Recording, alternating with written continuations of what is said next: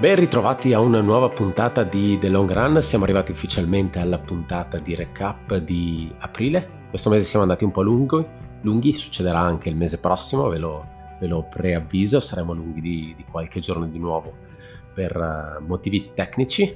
Um, questa volta siamo andati lunghi per, uh, per svariati motivi, un po' disponibilità, un po' perché siamo andati a includere anche la gara che c'è stata questo weekend, uh, Transvulcania. Nel, nel nostro recap mensile, dato che comunque siamo stati attaccati al nostro monitor a seguire la gara dove non succedeva assolutamente niente. In realtà non è vero, è successo un sacco di cose, però ogni volta guardare i trail lunghi è come vedere un documentario sulla crescita dell'erba, quindi devi avere un po' di pazienza, mettiamola così.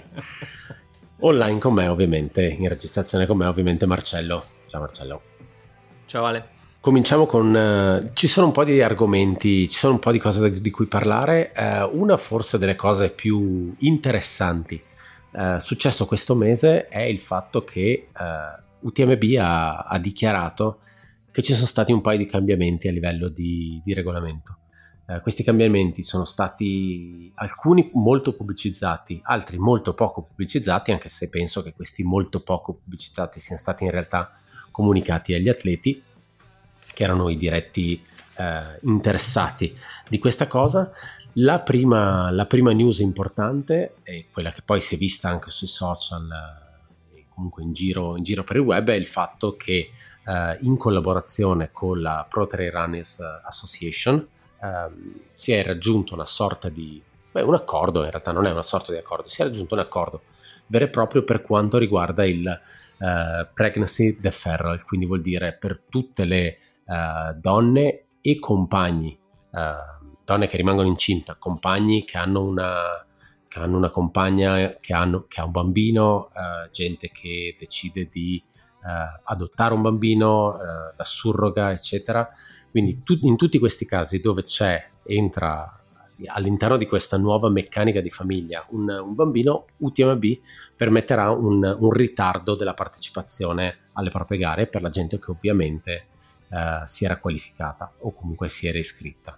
Nello specifico si parla di un, uh, di un deferral, quindi di uno spostamento di uh, fino a cinque anni per donne che rimangono incinta per tutte le gare del loro circuito di U T M B.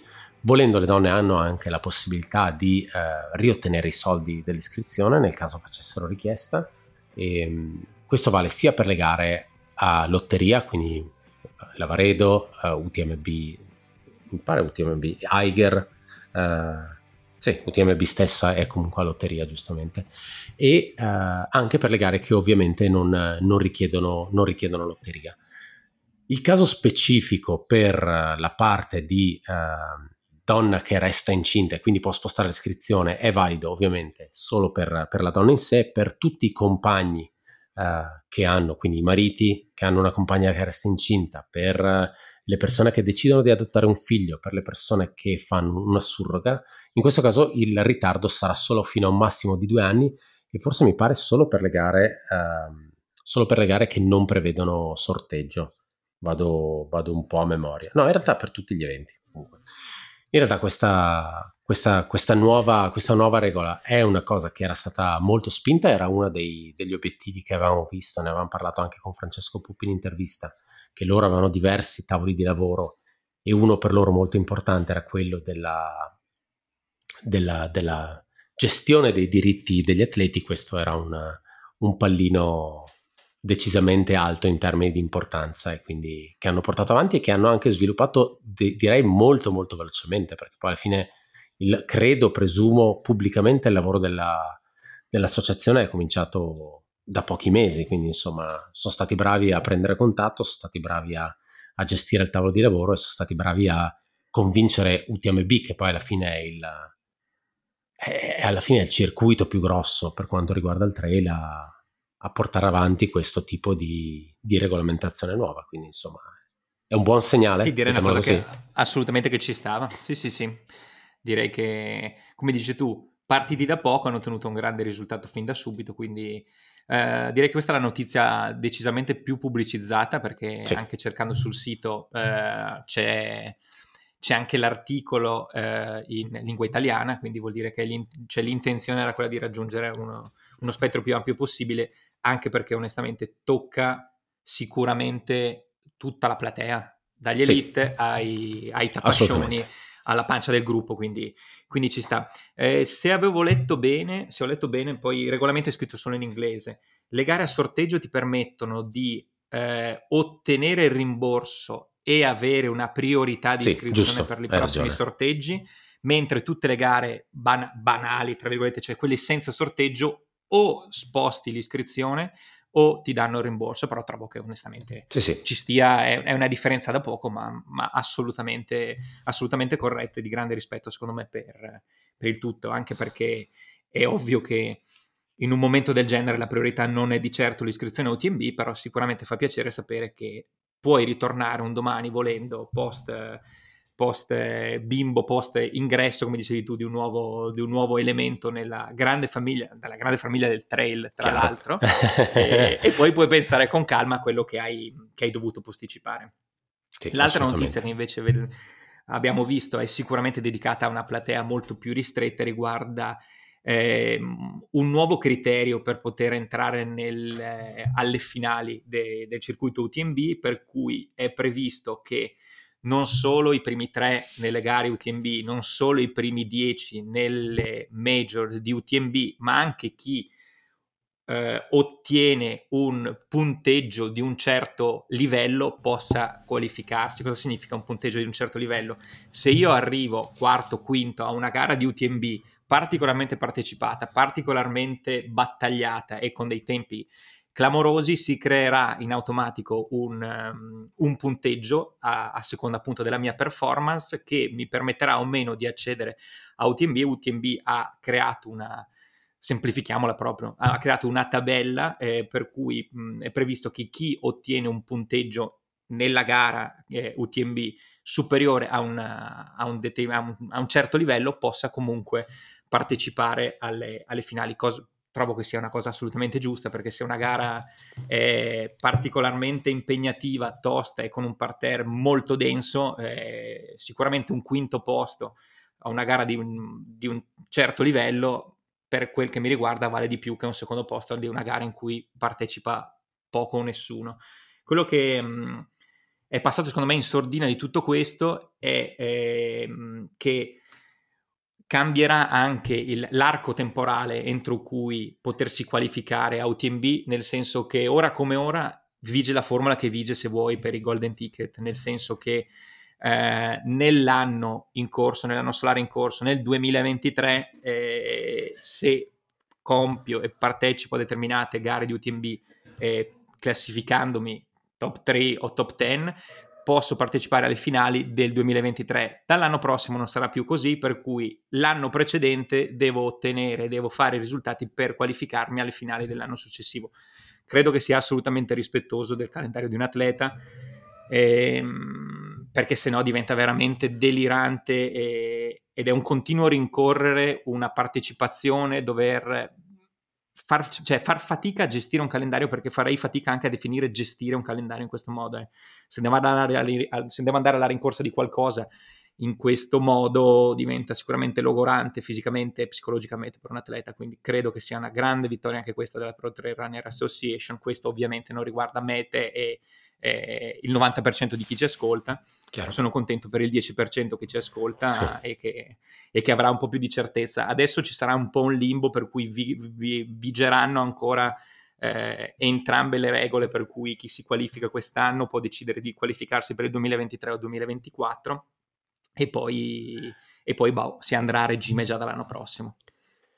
Non pensi che uh... in realtà, quando è uscita, appunto, come dicevi giustamente, in sordina questa, questa notizia, perché credo che poi gli atleti elite o gli atleti di un determinato performance index abbiano ricevuto questa mail uh, del cambio di, di regolamentazione per riuscire a ottenere i pettorelli per le finals, um, la prima cosa che ho pensato è è stata, a parte il fatto che ne avevamo già parlato in, in, su The Long Run, dicevamo che ci chiedevamo se questo modello impostato da U T M B ormai qualche mese fa, ormai quasi un anno fa, sarebbe stato possibile da portare avanti, cioè si sarebbero resi conto che magari nella prima U T M B, U T M B con solo gli atleti qualificati ci sarebbero magari stati troppi pochi atleti elite, quindi a discapito dello spettacolo eccetera eccetera, e quanto ci avrebbero impiegato per trovare una sorta di scappatoia a questa cosa. Ecco, non è, non è ovviamente una scappatoia, perché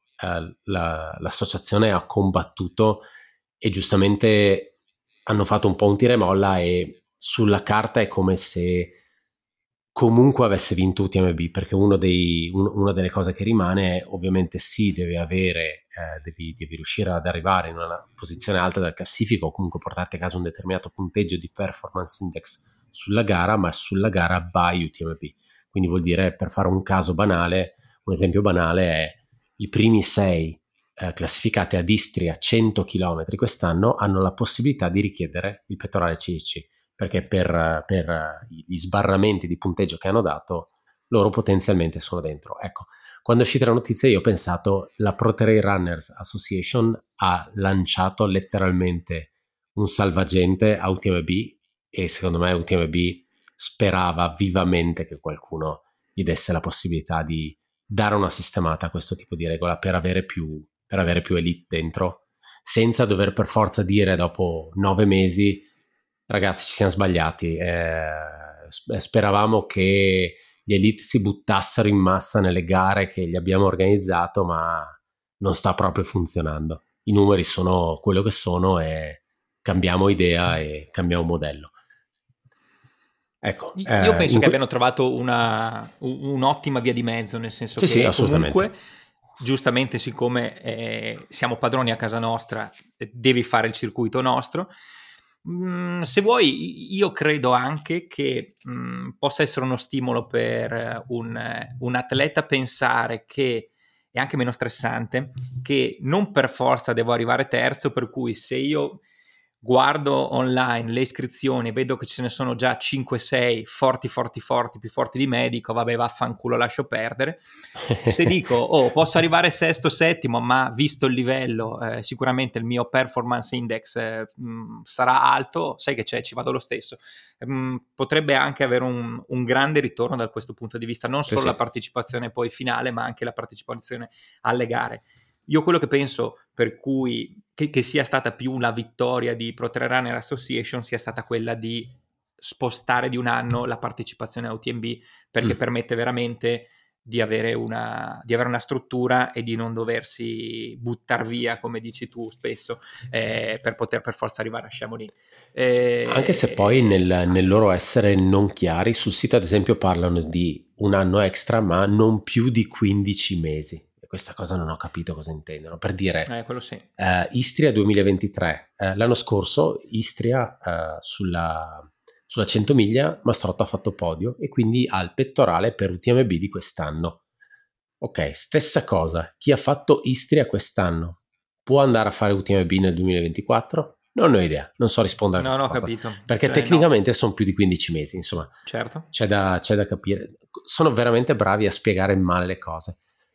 Un'altra cosa che non si capisce sinceramente, se se la sono inventata adesso, inventata, se l'hanno aggiunta adesso, se è sempre stata così e semplicemente non erano stati chiari a riguardo, è il cambio di categoria. Ovvero, eh, per fare un, un altro esempio banale, questo weekend Transulcania ha vinto Martina Valmassoi per quanto riguarda la gara femminile. La categoria sarebbe la categoria cento K, la gara da settantaquattro chilometri, quindi in teoria lei avrebbe un pettorale C C C, ma per le regole U T M B puoi fare uno switch a una distanza maggiore o minore, sa Dio perché, però è così. Presumo comunque pu- avendo come base un performance index eh, di categoria. Di categoria, certo, però hanno messo anche questa regola, quindi giustamente la Valmassoi, che avrebbe cercato Uh, presumiamo la qualificazione a Val d'Aran, perché era la major europea, in questo momento ha potenzialmente il pettorale U T M B e potrebbe essere a posto. Ecco.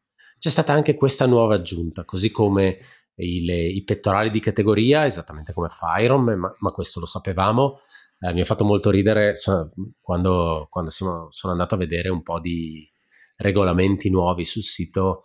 C'è una tabella delle categorie eh, che vengono premiate e la prima categoria indicata è dieci, dieci quindici, dieci undici, non mi ricordo, è ridicola, anche perché poi meno di sedici anni, mi pare che se hai sedici anni puoi partecipare alle gare da venti chilometri e devi essere maggiorenne per fare quelle da cinquanta. Ecco, l'unica cosa per cui non puoi fare cambio di categoria è se hai vinto una venti non puoi fare uno switch alla cinquanta, quindi se hai vinto una venti non puoi richiedere un pettorale per O C C, però per tutto il resto, per tutto il resto è valido. Quindi in realtà ci saranno tanti tantissimi movimenti di questo tipo, anche gente che magari ha partecipato solo una cento, non è per forza, per dire Walmsley avesse saputo che gli sarebbe bastato fare una cento chilometri, non avrebbe fatto la cento chilometri in Istria, poi ne parleremo dopo. Ah, però probabilmente insomma, sì.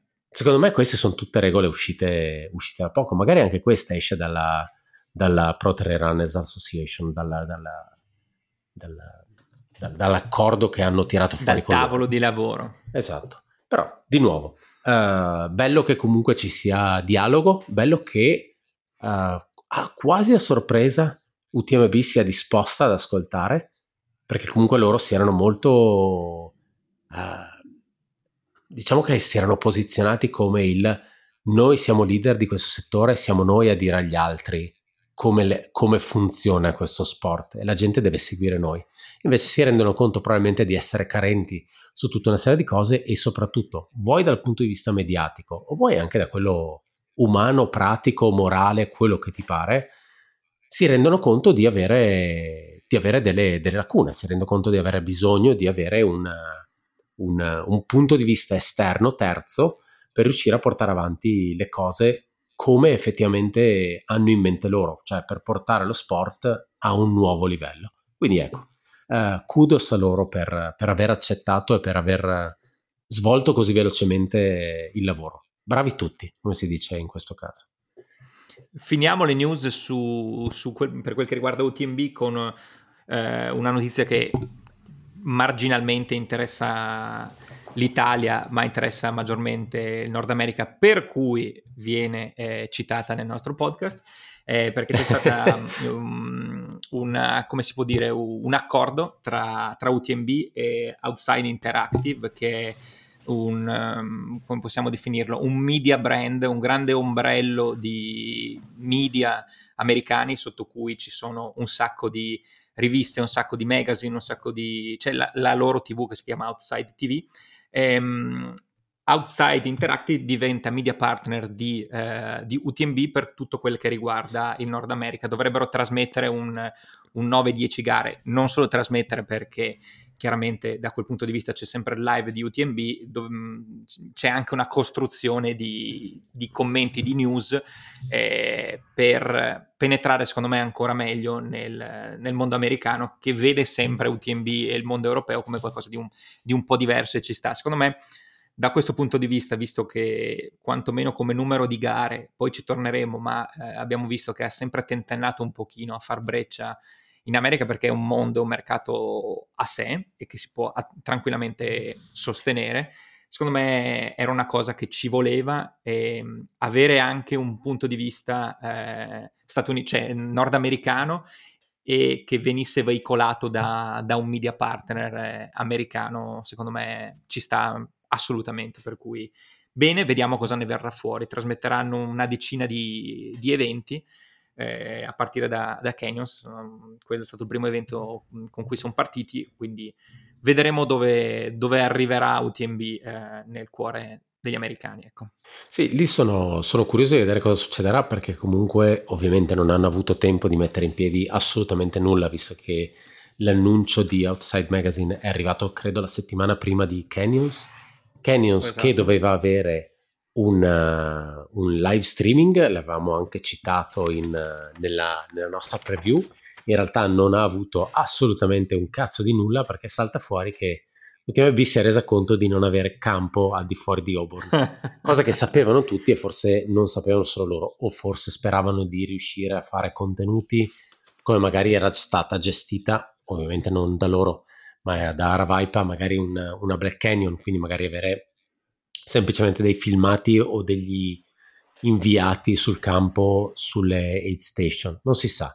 Insomma, il, mettiamolo così, eh, Bowman e Malcolm da quel punto di vista si sono dovuti inventare un coverage perché praticamente non, non c'è stato. Loro stessi sono andati sul percorso a fare filmati per poi parlarne dopo, per poi mostrarli, insomma. In questo momento Outside l'unica cosa che ha fatto è semplicemente prendere il codice di incorporamento di U T M B e piazzarlo sul sito, che già questo banalmente richiede un accordo a livello commerciale, nel senso noi non potremmo mai farlo sul sito di Buckle perché U T M B ci aprirebbe un secondo, terzo, quarto e, se- e quinto e sesto buco del sedere nel giro di un quarto d'ora, penso. Però questo è parte del, dell'accordo. Quello che succederà poi in futuro si vedrà, e effettivamente sì, come dicevi giustamente, è, è, può essere veramente una di quelle mosse strategiche per riuscire a far appassionare gli americani a questa cosa. Anche se devo essere, devo essere sincero col fatto che, e anche questo ne avevamo parlato svariate volte sulla, in puntata, avevamo sempre detto che il live di U T M B è bello perché hai delle persone che effettivamente ti seguono facendo il video, hai quelli in bicicletta, hai quelli che ti corrono dietro, e, e dicevamo sarebbe bello che U T M B andasse a stanziare un pochettino di soldi per fare la stessa cosa anche da altre parti. Ecco. Questa cosa, questa cosa succederà. Alla fine le gare che verranno coperte comunque da Outside Magazine, in teoria, sono le gare su cui U T M B punta per fare questo tipo di esperienza multimediale. Uh, chiamiamolo così. Uh, con Canyons è stato un mezzo fallimento, avranno un anno intero per lavorarci. Spoiler, uh, lo stesso fallimento succederà a Western, spero di essere ampiamente sm- smentito, ma il, il posto è assolutamente lo stesso, non credo che abbiano tempo di costruire chissà quali torri di, di ricezione segnale per, per far mostrare i video, però insomma, comunque non hanno problemi da quel punto di vista con live streaming di Di, di Western, si, riescono sempre a inventarsi qualcosa con ospiti eccetera. E una cosa che abbiamo visto, appunto l'abbiamo vista questo weekend, è stato il, il live di Transvulcania, che per quanto anche lì ci siano stati problemi ovviamente di ricezione, alcuni posti non erano raggiungibili, eh, in alcuni tratti c'era solo magari un drone che volava sopra al ristoro eccetera. Secondo me quando la gara è effettivamente entrata nel vivo, e parliamo magari degli ultimi quindici chilometri, più o meno dieci, lì video ce n'è stato in abbondanza, perché lì sono veramente subentrate le squadre che gestiscono di solito i video, eh, capitanati da Seb Chenio, ex atleta The North Face, che ormai da qualche anno collabora con U T M B e segue gli atleti con la, con la GoPro in mano semplicemente, quindi ottima mossa, eh, mettere come dipendenti degli ex atleti che non hanno problemi a star dietro al passo degli atleti di questa nuova generazione. Ed è stata ed è stato una bella gara da seguire, e comunque online c'erano tantissimi americani che stavano seguendo la gara, vuoi anche perché comunque il parterre di atleti d'oltreoceano non era male sulla carta.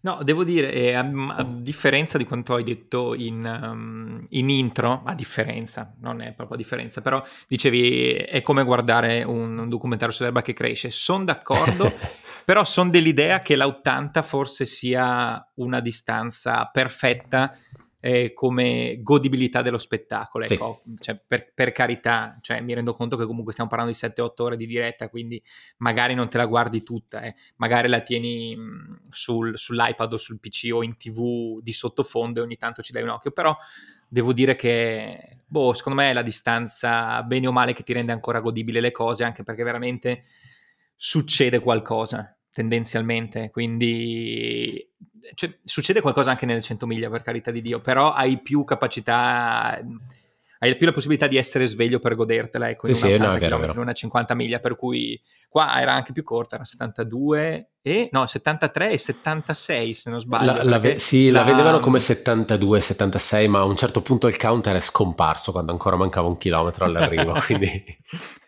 cose, cose strane. No, gara incredibile. penso che, mh, anzi so, eh, lo so, possiamo far finta, eh, possiamo lasciar perdere di far finta, ah ma come ti è sembrato il, il percorso? Ci dicevamo queste cose su, su Instagram eh, ieri. Devo dire la verità che sono rimasto molto molto molto eh, sorpreso in positivo del, della bellezza del percorso. Sì. Sapevo che era bella, la pensavo molto più... non lo so, vulcanica, sabbiosa, che c'è di sicuro, però c'erano sì. veramente dei gran bei passaggi su bosconi veramente veramente fighi. E, per fortuna poi mi sono fatto, cioè non, non mi è partita la brocca, mi sono andato ovviamente a guardare l'altimetria, perché l'altimetria secondo me non, cioè non ti rendi conto di quanta ce ne sia, e onestamente ce n'è, perché parliamo di quattro virgola sei, quattro virgola sette sì. su settantadue chilometri, che per quello che mi riguarda è tantissimo. E vedendo lì è chiaro che vedi i primi e vanno e corrono anche se fosse settantadue con diecimila, però la percezione non era assolutamente questa. È fighissima la, la discesa finale. trentasette tremila Quello, quello è quello che mi ha spaventato. Eh. Quando mi hai scritto quello ho lasciato perdere di guardare iscrizione, costi, ok. E secondo me il, la giornata di ieri era è stata incredibile dal punto di vista meteorologico, cioè era quanto di meglio per vendere la gara a tutta la gente che vorrebbe farla l'anno prossimo. Avessero aperto le iscrizioni nel corso della gara di quest'anno, avrebbero probabilmente fatto sì, quasi sì, sold sì. out. Eh, il posto è incredibile e molto vario, bellissimi panorami, la giornata era stupenda e la gara sembra divertente, sembra molto varia, cioè, eh, poi fighissima anche la logica del percorso, no? Cioè che rimani sempre in cresta sì, sì. sul vulcano tendenzialmente, quindi è vero che fai da parte a parte dell'isola ma curvi a un certo punto, quindi no, l'ho trovata veramente fighissima, eh. E quindi io, io l'ho trovato un, un gran bello spot per le Canarie, che non hanno assolutamente bisogno di spot pubblicitari per lo sport, perché sono pieni di gare e il trail running penso che sia quello da cui ricavano meno e hanno tantissimo altro, ma per lo sport in generale, devo dire la verità, sì. eh, per il percorso, per i paesaggi, per il parterre che era super nutrito, eh, è stato sconvolgente, anche questo ce lo dicevamo ieri, eh, è sconvolgente assistere alla seconda giovinezza di Dakota Jones, perché come tanti anche noi lo davamo per spacciato, non spacciato ma eh, anche lui si, si è dedicato ad altro. Sì, esatto, si è messo a studiare di nuovo, quindi esatto. probabilmente ha detto vabbè che cazzo faccio visto che ho tempo. Pensare che avesse vinto dodici anni fa eh, con un parterre pazzesco, Kilian, eh, Daen e tutto, e eh, che sia tornato a distanza di dodici anni eh, e sia riuscito, non dico a dominare, ma comunque a essere dall'inizio alla fine nel gruppo di, di testa e poi finire è, è incredibile, anche perché appunto veniamo da un hard rock dietro due alieni, veniamo da una velina con record del percorso, non so cosa cazzo potrà combinare a Western State. Sono contento che non ci sia Tolleson a Western State, perché sennò avrei avuto timore di un'ennesima non vittoria, per cui siamo tranquilli. E, però devo dire la verità, non l'ho mai visto eh, affaticato, mi pareva Vero? sempre no, no, in controllo no, tranquillo eh, della controllo gara. Controllo totale, eh, o l- lui è bravissimo a dissimulare o veramente ha fatto una gara, una gara pazzesca. Come dicevi giustamente, eh, stato di forma stellare, tra l'altro stesso tempo praticamente di undici anni fa, che è una cosa insensata. Comunque è molto difficile per un atleta restare a determinati livelli, anche solo di velocità. A distanza di così tanto tempo, eh, il completa renaissance di Dakota Jones. Da quando eh, ne avevamo parlato appunto, forse ancora un anno e mezzo fa, quando aveva lasciato Salomon, eh, aveva lasciato lo sponsor di nutrizione, eccetera, sembrava veramente il passo del... Eh, in questo momento mi interessa altro, mi interessa studiare, mi interessa... Uh, fare i miei lavori per uh, il discorso sul climate change, quindi portare avanti un determinato messaggio legato allo sport sì, ma legato più a un, un discorso di salvaguardia dell'ambiente. È entrato in normal e le cose sono svoltate completamente, è seconda giovinezza veramente. E giustamente dicevi prima, non è che l'avessimo dato per spacciato, però è vero, cioè l'avevamo dato e lui stesso si era venduto come un... Per me la corsa in questo momento non è il primo pensiero, non è il secondo e forse non è nemmeno il terzo. E tornare a questo livello su così tante distanze, su così tanti terreni, su, su così tante gare differenti è, è allucinante, e giustamente eh, sarà a Western, appunto, e sono veramente tanto, tanto, tanto curioso di vedere cosa può fare lì, perché comunque ha dimostrato no. una cosa che non mi aspettavo da lui, che era il, l'andare bene sul corribile. Lui è sempre andato bene, è sempre andato bene sul tecnico, forse uno dei primi americani ad andare bene in Europa. Eh, lui che ha fatto la sua prima gara internazionale proprio a Transvulcania, e quell'anno era arrivato davanti ai citati Daen, eh, Daen forse è arrivato quarto, quinto, Kilian sì. terzo, una cosa di questo tipo. Però ecco, vuol dire, vuol dire tanto. Eh, Come ricordavi tu poi, eh, congeniale il fatto che prima della, dell'arrivo ci fosse questo grande di, discesone molto molto lungo e molto bello in piedi, perché appunto eh, mi ricordavi che eh, Dakota ha il record sulla discesa di, di Pikes Peak Marathon, esatto. Per cui record ancora intoccabile di, di Matt Carpenter, eh, e ha un miglior tempo di Kilian, quindi discesa su, sulla gara, e, ed è dir tutto. Eh, yes. Sul corribile ci ha dimostrato Avelina di aver gamba, perché per l'appunto è primo sotto le tredici ore, ha fatto il record del percorso, sì. primo sotto le tredici ore, e portandolo a Pat Regan, che ha sempre fatto praticamente solo quello. E, mh, è strano, nel senso che sicuramente è un gran bel lungo pre-western, però fare una gara di questo tipo, di questo livello e con così tanto parterre un po' rischioso poteva essere.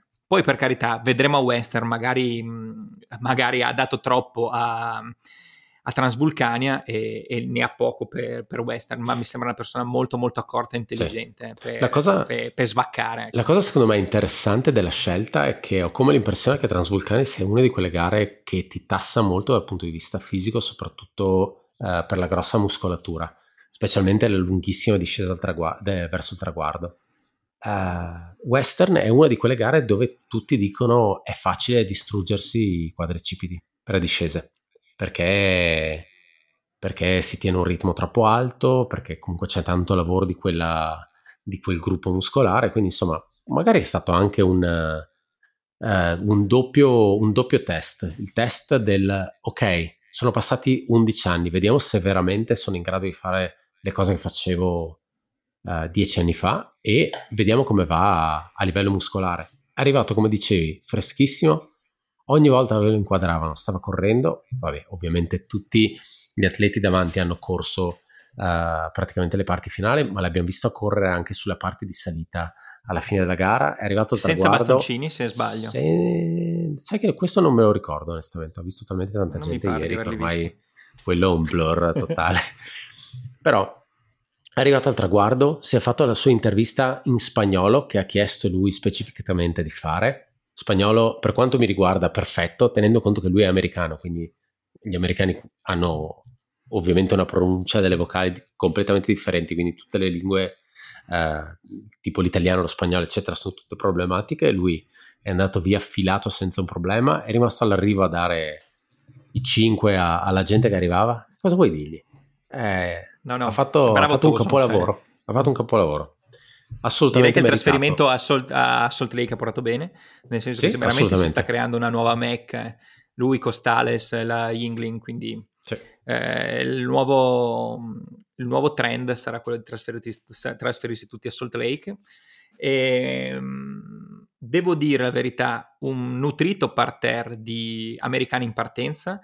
ehm, Purtroppo eh, pecco sempre come quando il Milan stava vincendo tre a zero con Liverpool, che volevo fare i caroselli in macchina e poi ne abbiamo prese abbiamo prese al tre a tre, abbiamo perso i rigori. Anche ieri facevo i caroselli con eh, la bandiera Stars and Stripes a Torino, ma non è andata come poi eh, si pensava, nel senso che comunque ehm, una partenza un po' non all'americana, se vuoi, un po' più sapiente e ragionata. Mi hanno, mi hanno solito, stupito comunque, eh. In partenza avevamo ehm, il sopracitato Dakota Jones, Trim Frerichs, vincitore e eh, attuale detentore del record, che è completamente scomparso dopo i duemiladiciassette duemiladiciotto di gloria, Jared Eisen, eh, Jeff Mogavero, che non sì. ho capito perché lo chiamano Jeff Mogavaro gli americani, cioè dovrebbero essere un po' più pratici loro dei loro cognomi rispetto ai nostri.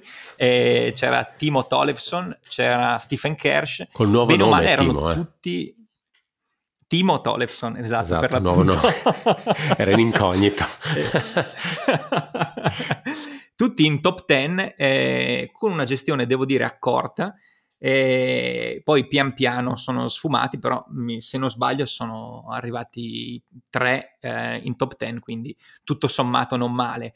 E chiaramente è saltato per aria a un certo punto Jared Eisen, eh, con il fido amico Tim Frerichs. Frerichs non so neanche se sia arrivato, probabilmente Frerichs è arrivato perché... subito dopo la Valmassoi. Ah, ok, perfetto, è arrivato in fondo. Mm, a proposito di fondo, non si vede la luce in fondo al tunnel per quel che riguarda Frerichs, perché non, purtroppo non ne viene fuori. Mi ha stupito molto eh, la, cioè no, non mi ha stupito la partenza un po' poco accorta che fosse là davanti. Non mi aspettavo che poi arrivasse, arrivasse così bene, e infatti purtroppo così non è stato. Kersch deve essere caduto a un certo punto. Sì, è caduto. E si porta a casa un dodicesimo posto. Ehm, dec- discretamente soddisfatto per quel che riguarda, per appunto, l'amico Timo Tollefson, che eh, devo dire la verità, negli ultimi mesi è scomparso da, dai social per quel che riguarda quantomeno una preparazione, che per, credo che dal punto di vista suo psicologico sia proprio un obiettivo, sia quello di non andare a sbandierare troppo né obiettivi né prestazioni né tipo di allenamenti. Lui fa, eh, va alle gare, quel che viene, viene. In un parterre di tutto rispetto, in una distanza che non è per forza la sua, l'ottavo posto direi che può andare bene. Mogavero settimo, eh, tanta roba. Devo bene, dire ma la verità. Lui aveva Noi fatto l'abbiamo... bene anche a U T M B, quindi... Esatto, esatto. Quindi è sempre, è sempre stato in secondo barra terzo piano nel panorama americano, però tutto sommato il suo bisogna dire che lo fa. Anche I... lì non credo che sia la sua distanza. I Missoula Boys vanno sempre, eh. Absolutely yes, eh sì. Poi infatti ritorneremo anche per quel che riguarda Missoula. Eh, smettiamo un po' i panni idioti degli americani. Devo dire la verità che in una gara così partecipata, sentita e di livello, portare a casa tre italiani in top dieci, sì, è tantissima roba. Davvero, cioè, ottima prese- prestazione. Io credo che a livello internazionale sia la migliore affermazione a livello di nazione, sì, questa, sì, perché sì, sì. Non mi ricordo un livello così alto e delle prestazioni così alte, perché eh, ricordiamo Andreas Reiterer ottimo terzo posto con una giornata così così per quel che lo riguarda, a quanto appunto lui eh, ha detto, e, però stare lì a battagliare davanti con i primi tre vuol dire che parliamo di un atleta di assoluto livello. Molto molto felice anche per Davide Sheraz, che sì, si dimostra in un palco, forse il palcoscenico più importante della sua vita. Aver portato a casa un sesto posto eh, è fighissimo.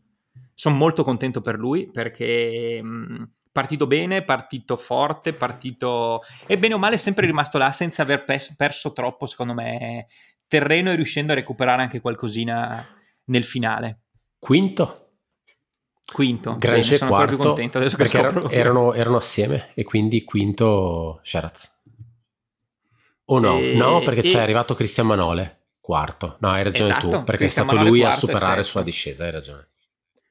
Hai ragione. E hai ragione. La sorpresa delle sorprese è eh, l'ennesimo atleta altoatesino eh, che si comporta benissimo. Eh, per quel che mi riguarda, penso anche per te, venuto fuori dal nulla o quantomeno eh, nei nostri radar. E sì. Parliamo di Tobias Geiser. Eh, non ho ancora capito se sia sponsorizzato o meno, di che team faccia parte o meno.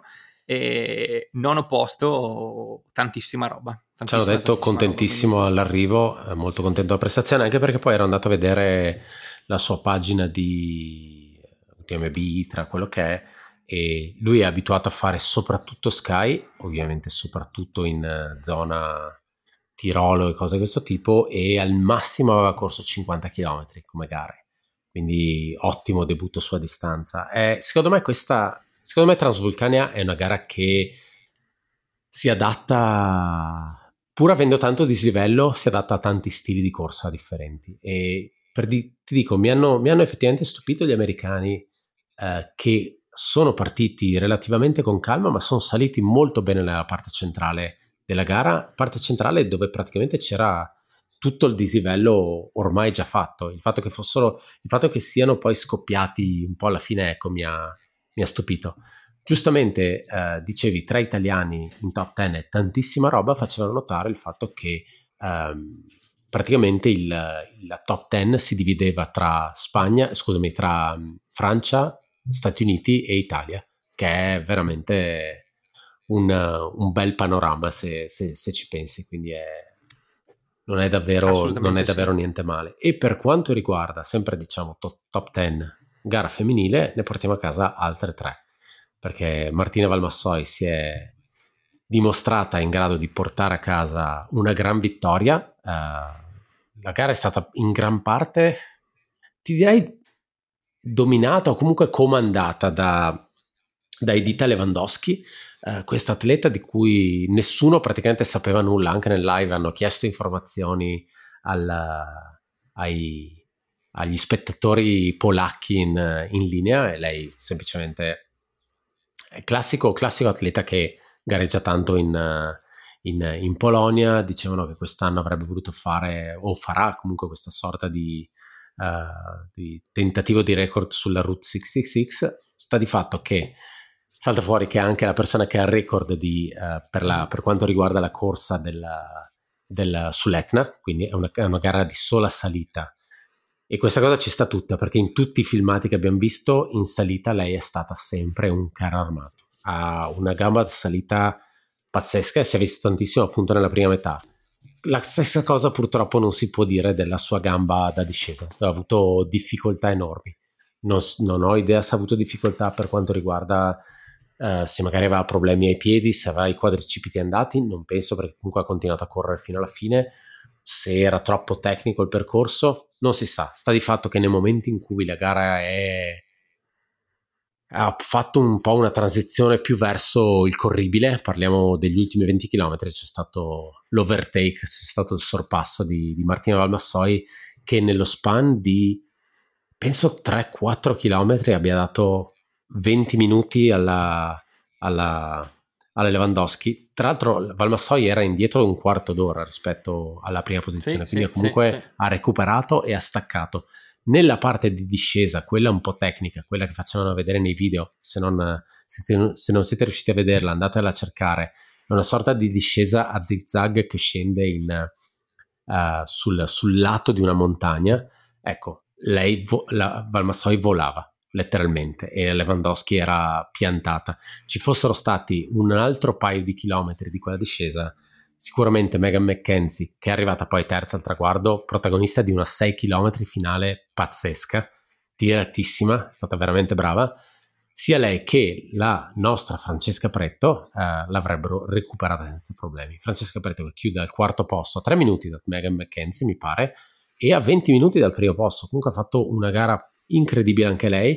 Uh, ha recuperato tantissimo sulla McKenzie, purtroppo sul percorso ho saputo Uh, nessuno le ha detto effettivamente che era solo a due minuti dal, dal terzo posto, e all'ultima aid station, che era a sei chilometri dal traguardo, se andate a vedervi, se, se, se vi andate a vedere il video della, della Pretto che arriva al ristoro, si vede lei che entra al ristoro e la McKenzie sul, sul maxi schermo che esce, che è nel tunnel col vaporizzatore, quindi sono state veramente veramente tanto vicine. Però gara, gara pazzesca anche per la Pretto, settimo posto per Alessandra Boifava.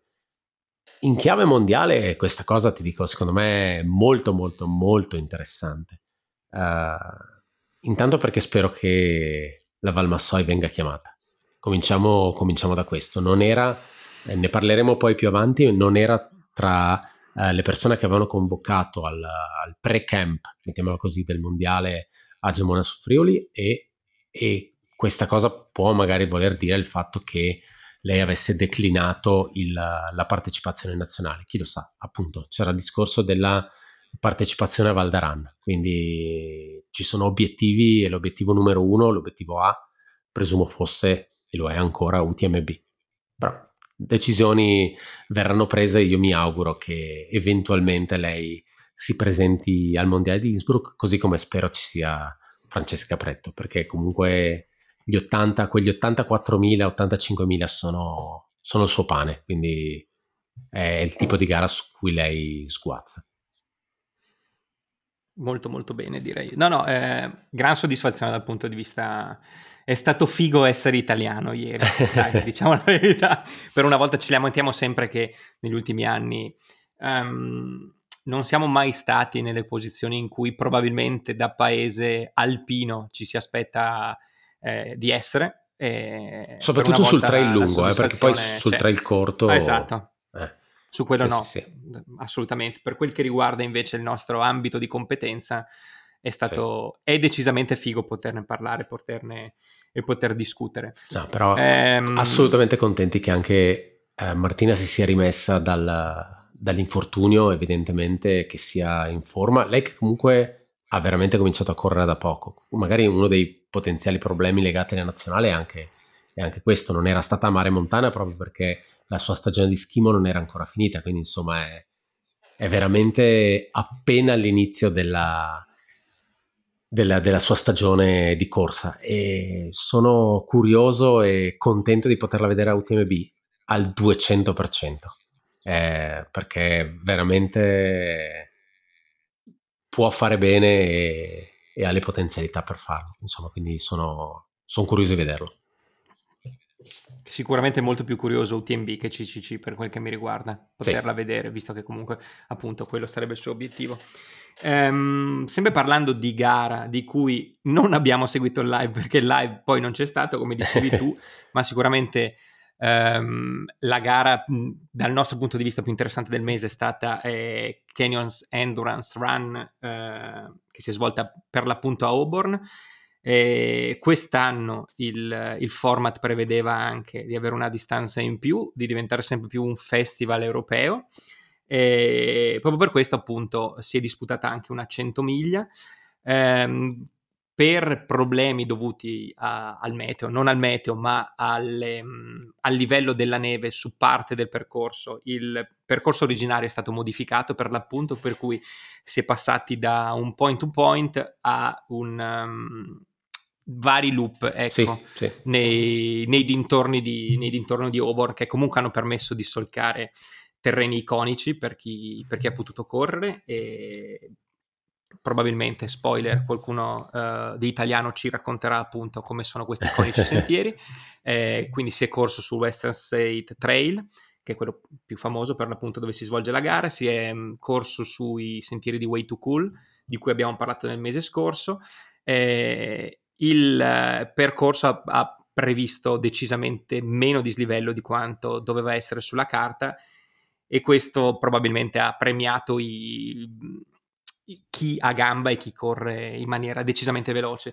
E come già detto nelle preview, la cento miglia non è che abbia riservato chissà che nome in partenza, ma ne parleremo dopo. La cento miglia è quella su cui si è, la cento chilometri è quella su cui si è battagliato, su cui eh, ricadeva anche il nostro interesse per il fatto di assegnare gli ultimi due golden ticket della stagione per i maschi e i due per per le femmine. Eh, parterre non ricchissimo, mh, lo dicevamo appunto in, in preview qualche settimana fa, però devo dire la verità che sia la gara maschile, la gara maschile è stata contraddistinta da, eh, come dire, non, per la prima metà non si è ben capito chi avrebbe potuto portare a casa la vittoria. Ehm, quelli che si sono portati a casa il golden ticket hanno iniziato abbastanza conservativi, a dire la verità.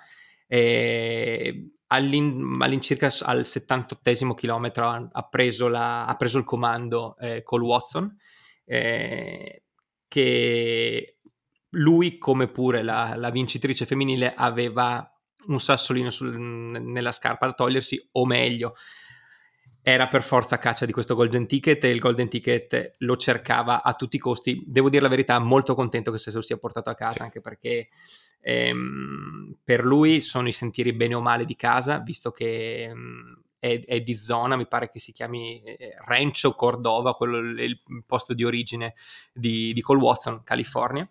Ehm, sono molto contento di Adam Murray che, che è riuscito a strappare un, un golden ticket, perché anche lui secondo me è sempre stato in secondo piano, ne parlavamo prima, è stato sempre in secondo piano nell'ambiente ultra running americano, con delle discrete prove, però onestamente io non, non sono mai riuscito a capire veramente la sua, la sua statura all'interno di questo mondo. È andato l'anno scorso ai mondiali di, di, della Thailandia, però anche lì non ho mai capito quali fossero i criteri di assegnazione l'anno scorso delle, delle maglie eh, statunitensi. e credo che l'anno scorso non si siano portati via comunque, salvo Peterman, i top di gamma. Sì. Sempre detto che ha un top di gamma interessi. Eh, era sempre l'amicone di, di Matt Daniels, Matt Daniels adesso l'amicone di Drew Holman, di, Drew, di, eh, di Seth Rowling. I Boulder Guys. Boulder Guys. Si, si è portato a casa una Ciacanut pazzesca la, il mese scorso con eh, tempo strepitoso, si porta a casa un secondo posto ehm, a pochi minuti dal vincitore. Questa volta eh, sono curioso di vederlo a Western States. Secondo me il duemilaventitré potrebbe essere veramente il suo anno, non che vinca, magari sì, ma non credo vincerà Western States, però comunque è riuscito a raggiungere un, un bel culmine di quello che può essere la sua carriera, sperando che rimanga in un plateau, che rimanga a questo livello. Mm, terzo posto Justin Grunewald, il signor Basham. Eh, quarto posto David Roche o David Laney, non mi ricordo. David, David Laney.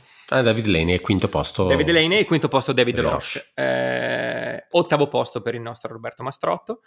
Eh, Laney, onestamente, possiamo parlare di una seconda giovinezza anche per lui, non ai livelli di Dakota Jones, ma onestamente uno un po' schivo, uno che sembrava che si fosse un po' tolto dalle scene che contano, però si è portato a casa due top ten nel, eh, in due gare di Golden Ticket, eh, per cui vuol dire che comunque eh, tra i migliori statunitensi io comunque manterrei sempre, manterrei sempre l'amico David Laney. Mi ero segnato anche un altro nome, ma non mi ricordo più, per cui possiamo tranquillamente... Io mi sono segnato tredicesimo Matt Daniels, che era partito davanti, bravo, era davanti, era in, in ottica Golden Ticket. Nella preview ne avevamo parlato proprio dicendo chissà se dopo Gorge Waterfall uscirà dal tunnel. È, è ritornato al suo momento, spoiler, non è tornato al suo momento. No. Un altro che è stato davanti per gran parte della gara è stato Sebastian Speller. Anche lui saltato abbastanza per aria, chiuso in ventottesima posizione. E segnaliamo anche, ovviamente questo eh, si parla di classifica overall, anche eh, Roberto Mastrotto ottavo overall, ma in realtà è sesto uomo. Eh, chiude in trentunesima posizione overall anche Alessio Zambon, anche lui davanti nei primi venti trenta km di gare, poi dopo il settantesimo mi pare abbia cominciato ad avere problemi, ma Um, poi ne sentiremo di più nei, nei prossimi giorni. Um, gara veramente strana, perché oltre all'assenza di live streaming, il live tracking è stato tremendo. È quasi, ho rivalutato il lavoro che ha fatto Matt Running due anni fa.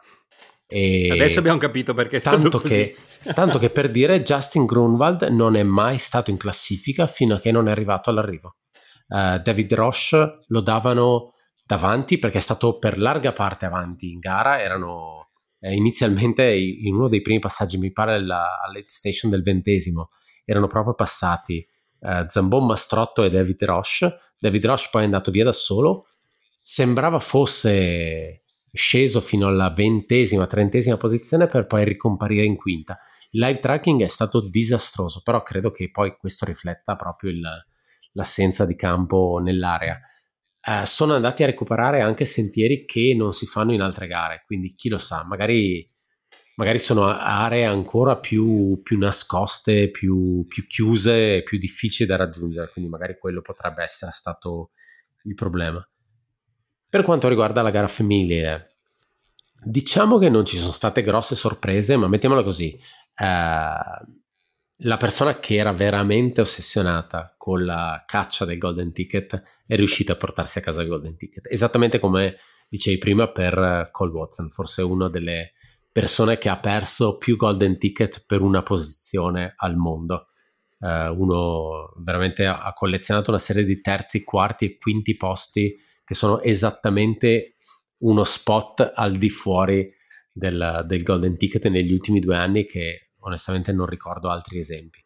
Eh, parliamo ovviamente di Ida Nilsson, che dopo una quasi buona eh, Black Canyon, era, aveva fatto i primi sessanta chilometri molto molto buoni fino a Black Canyon City, era poi eh, aveva perso posizioni ed era uscita dalla, dalla lotta per, per i Golden Ticket. Mi pare che tra l'altro forse Uh, fosse un periodo in cui uh, doveva ricevere degli esami, per cui uh, rischiava sì, di avere una frattura o sì. qualcosa, quindi in realtà probabilmente è un anche, c'era anche una parte di uh, infortunio che non si era risolto completamente direi risolto completamente, dato che Ida Nilsson chiude al sesto posto overall, gara in, da quanto dice il live tracking, in comando totale eh, dall'inizio alla fine, e in controllo, si porta a casa il ticket. Anche lei sarà una da tenere d'occhio, anche lei una di quelle che avevamo nominato tra i chissà dove è finita. Uh, sì, secondo me ha avuto, aveva avuto un anno dove aveva probabilmente interrotto i rapporti con Salomon, non era ancora entrata in Kraft, uh, aveva quasi smesso di correre, era tornata in Svezia, insomma no, non sappiamo ovviamente cosa era successo, però c'è stato proprio un periodo in cui Ida Nilsson è completamente scomparsa da, dai radar delle, delle persone che seguono questo sport, dopo essere stata anche lei per diversi anni una delle svedesi devastanti da questo punto di vista. Uh, si porta a casa il ticket lei, si porta a casa il ticket Priscilla Forge, atleta canadese, un po' fuori dalle nostre, dalle nostre ricerche. Uh, anche lei, arrivata al traguardo, ha accettato immediatamente il ticket, e questo vuol dire che questa volta a fare la, um, a fare la posizione del terzo incomodo è Aroasio, che era assolutamente in caccia di ticket e non riesce a, a prendersi il... il pettorale. Si porta comunque a casa un pettorale per C C C, cosa che aveva mancato, mi pare, forse a Tarawera.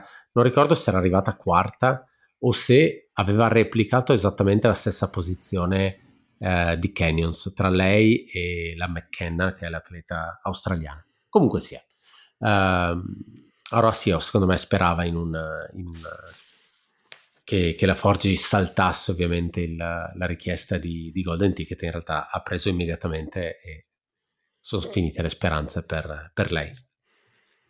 Per quanto riguarda la gara da cento miglia, eh, poi dopo passiamo alla gara da cinquanta, come dicevi un filo meno, un filo meno sentita, un filo meno combattuta, un percorso molto strano. In questo caso, oltre alla parte di eh, problemi di neve nelle parti alte, qui c'era anche un discorso di problemi di eh, mosquito fire, quindi molti sentieri sono, sono ancora chiusi o oh yes. inaccessibili anche a, a mezzi di trasporto, quindi anche loro hanno fatto un giro stranissimo di gara eh, a portarsi a casa la vittoria, e in questo caso il pettorale per U T M B o C C C, visto che può fare il...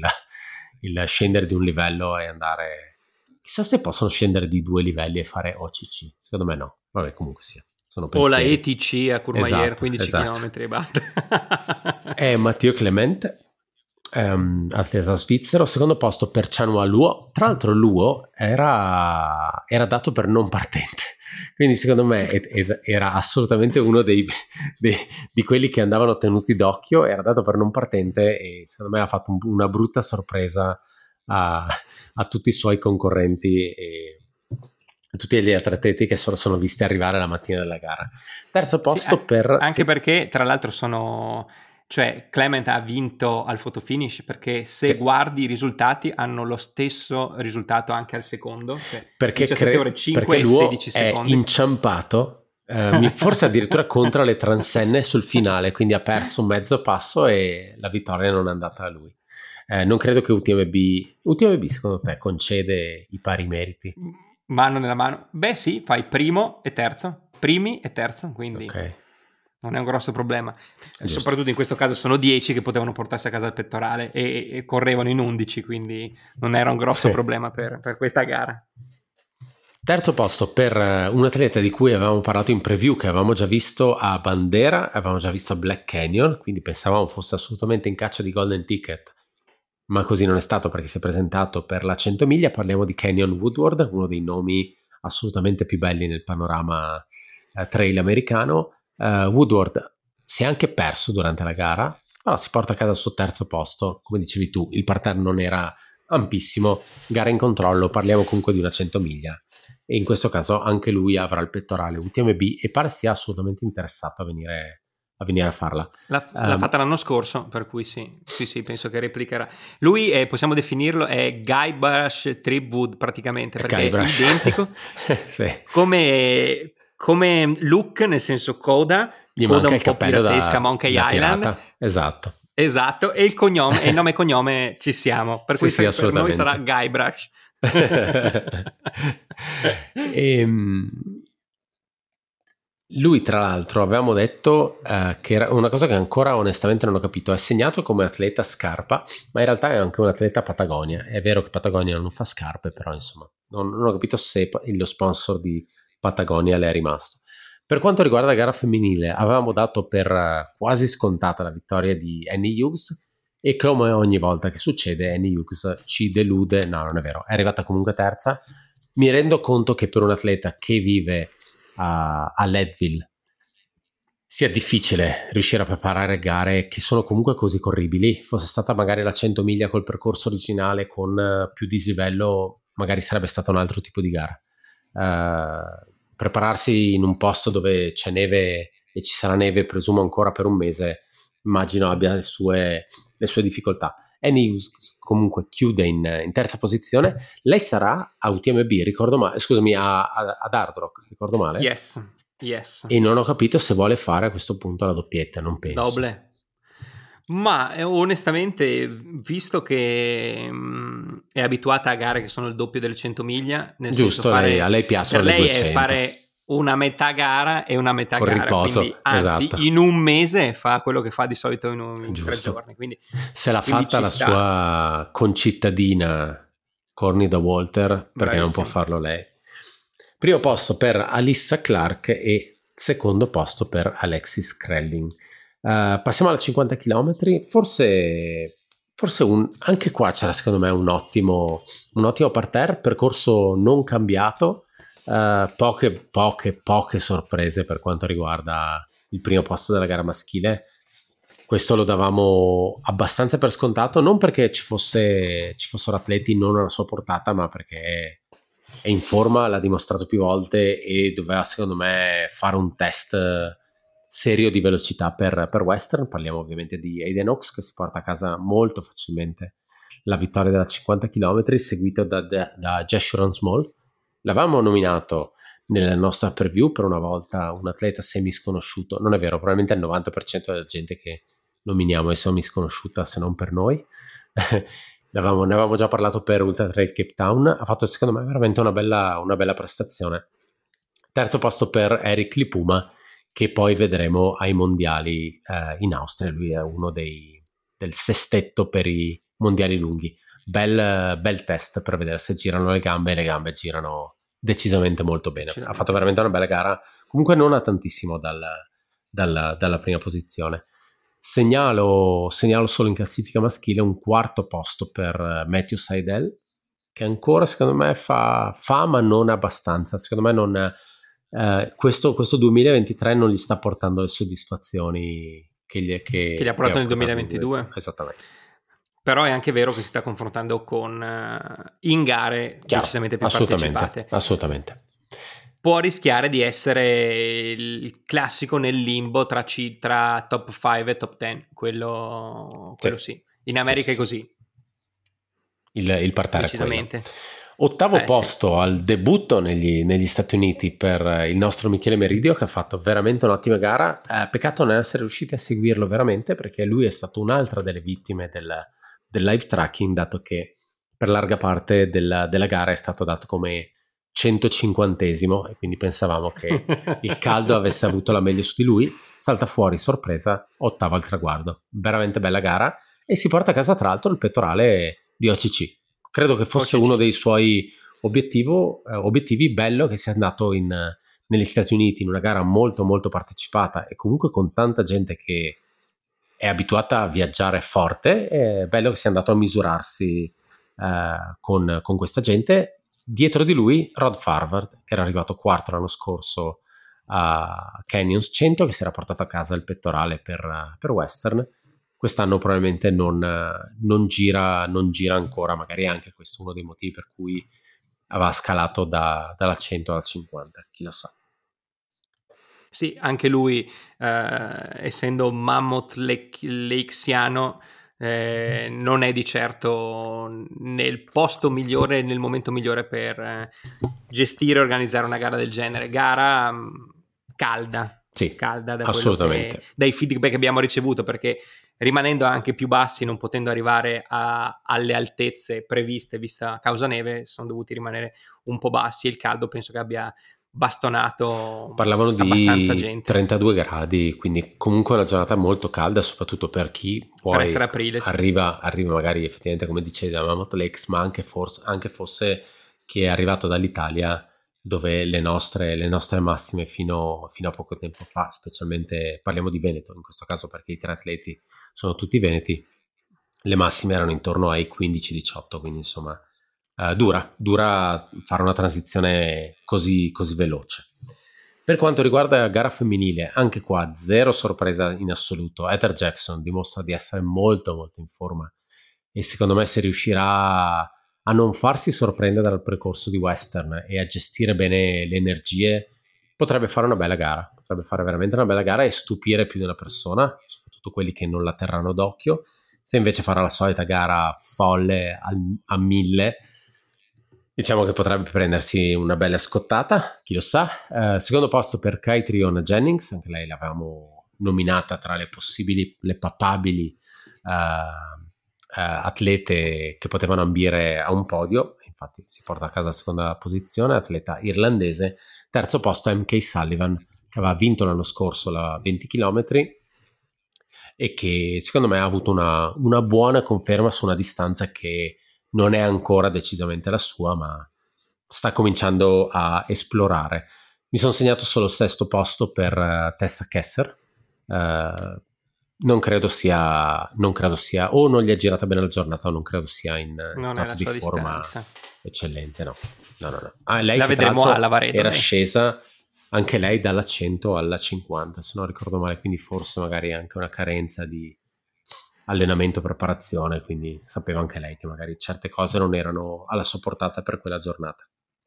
Però um, sesto posto, dai, tutto sommato. No, no, assolutamente, assolutamente. Comunque anche lei si porta a casa il, il pettorale per O C C, chi lo sa, magari anche lei era Vediamo perché appunto di dicevo che la vediamo, sì. la vediamo a Lut, quindi probabilmente potrebbe avere altre mire poi, perché potrebbe staccare qualcosa per, per una categoria o due superiore. Io credo che potrebbe assestarsi tranquillamente bene su una cento chilometri, quindi la C C C farebbe al caso suo, però sì, sai, sì, come aveva già fatto comunque questo Avelina, è quello che possiamo sono... prevedere sì, sì. esatto e, gara da cinquanta forse la più la più curiosa e interessante dal punto di vista del parterre eh. sì. È stato veramente un peccato, lo dicevamo già in preview, eh, ci aspettavamo molto di più dalla, per la caccia ai golden ticket, non che chi li abbia strappati sia di livello basso, perché Cole Watson io me lo vedo molto bene eh, a, a Western,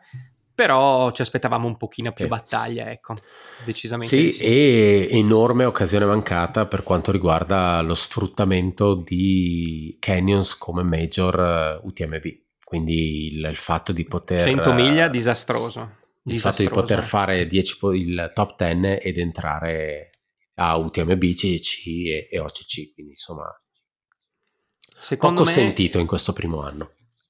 Secondo me eh, casca un po' male una cento miglia in aprile probabilmente per loro. Eh. Sicuramente. Tu dicevi e... per tanti coloradini, per tanti californiani, quelli dell'Arizona non, non, non hanno problemi, però vuol dire tagli fuori Montana, tagli fuori Wyoming, non penso che ci sia tanta gente, tagli fuori un po' Salt Lake City, California, Colorado...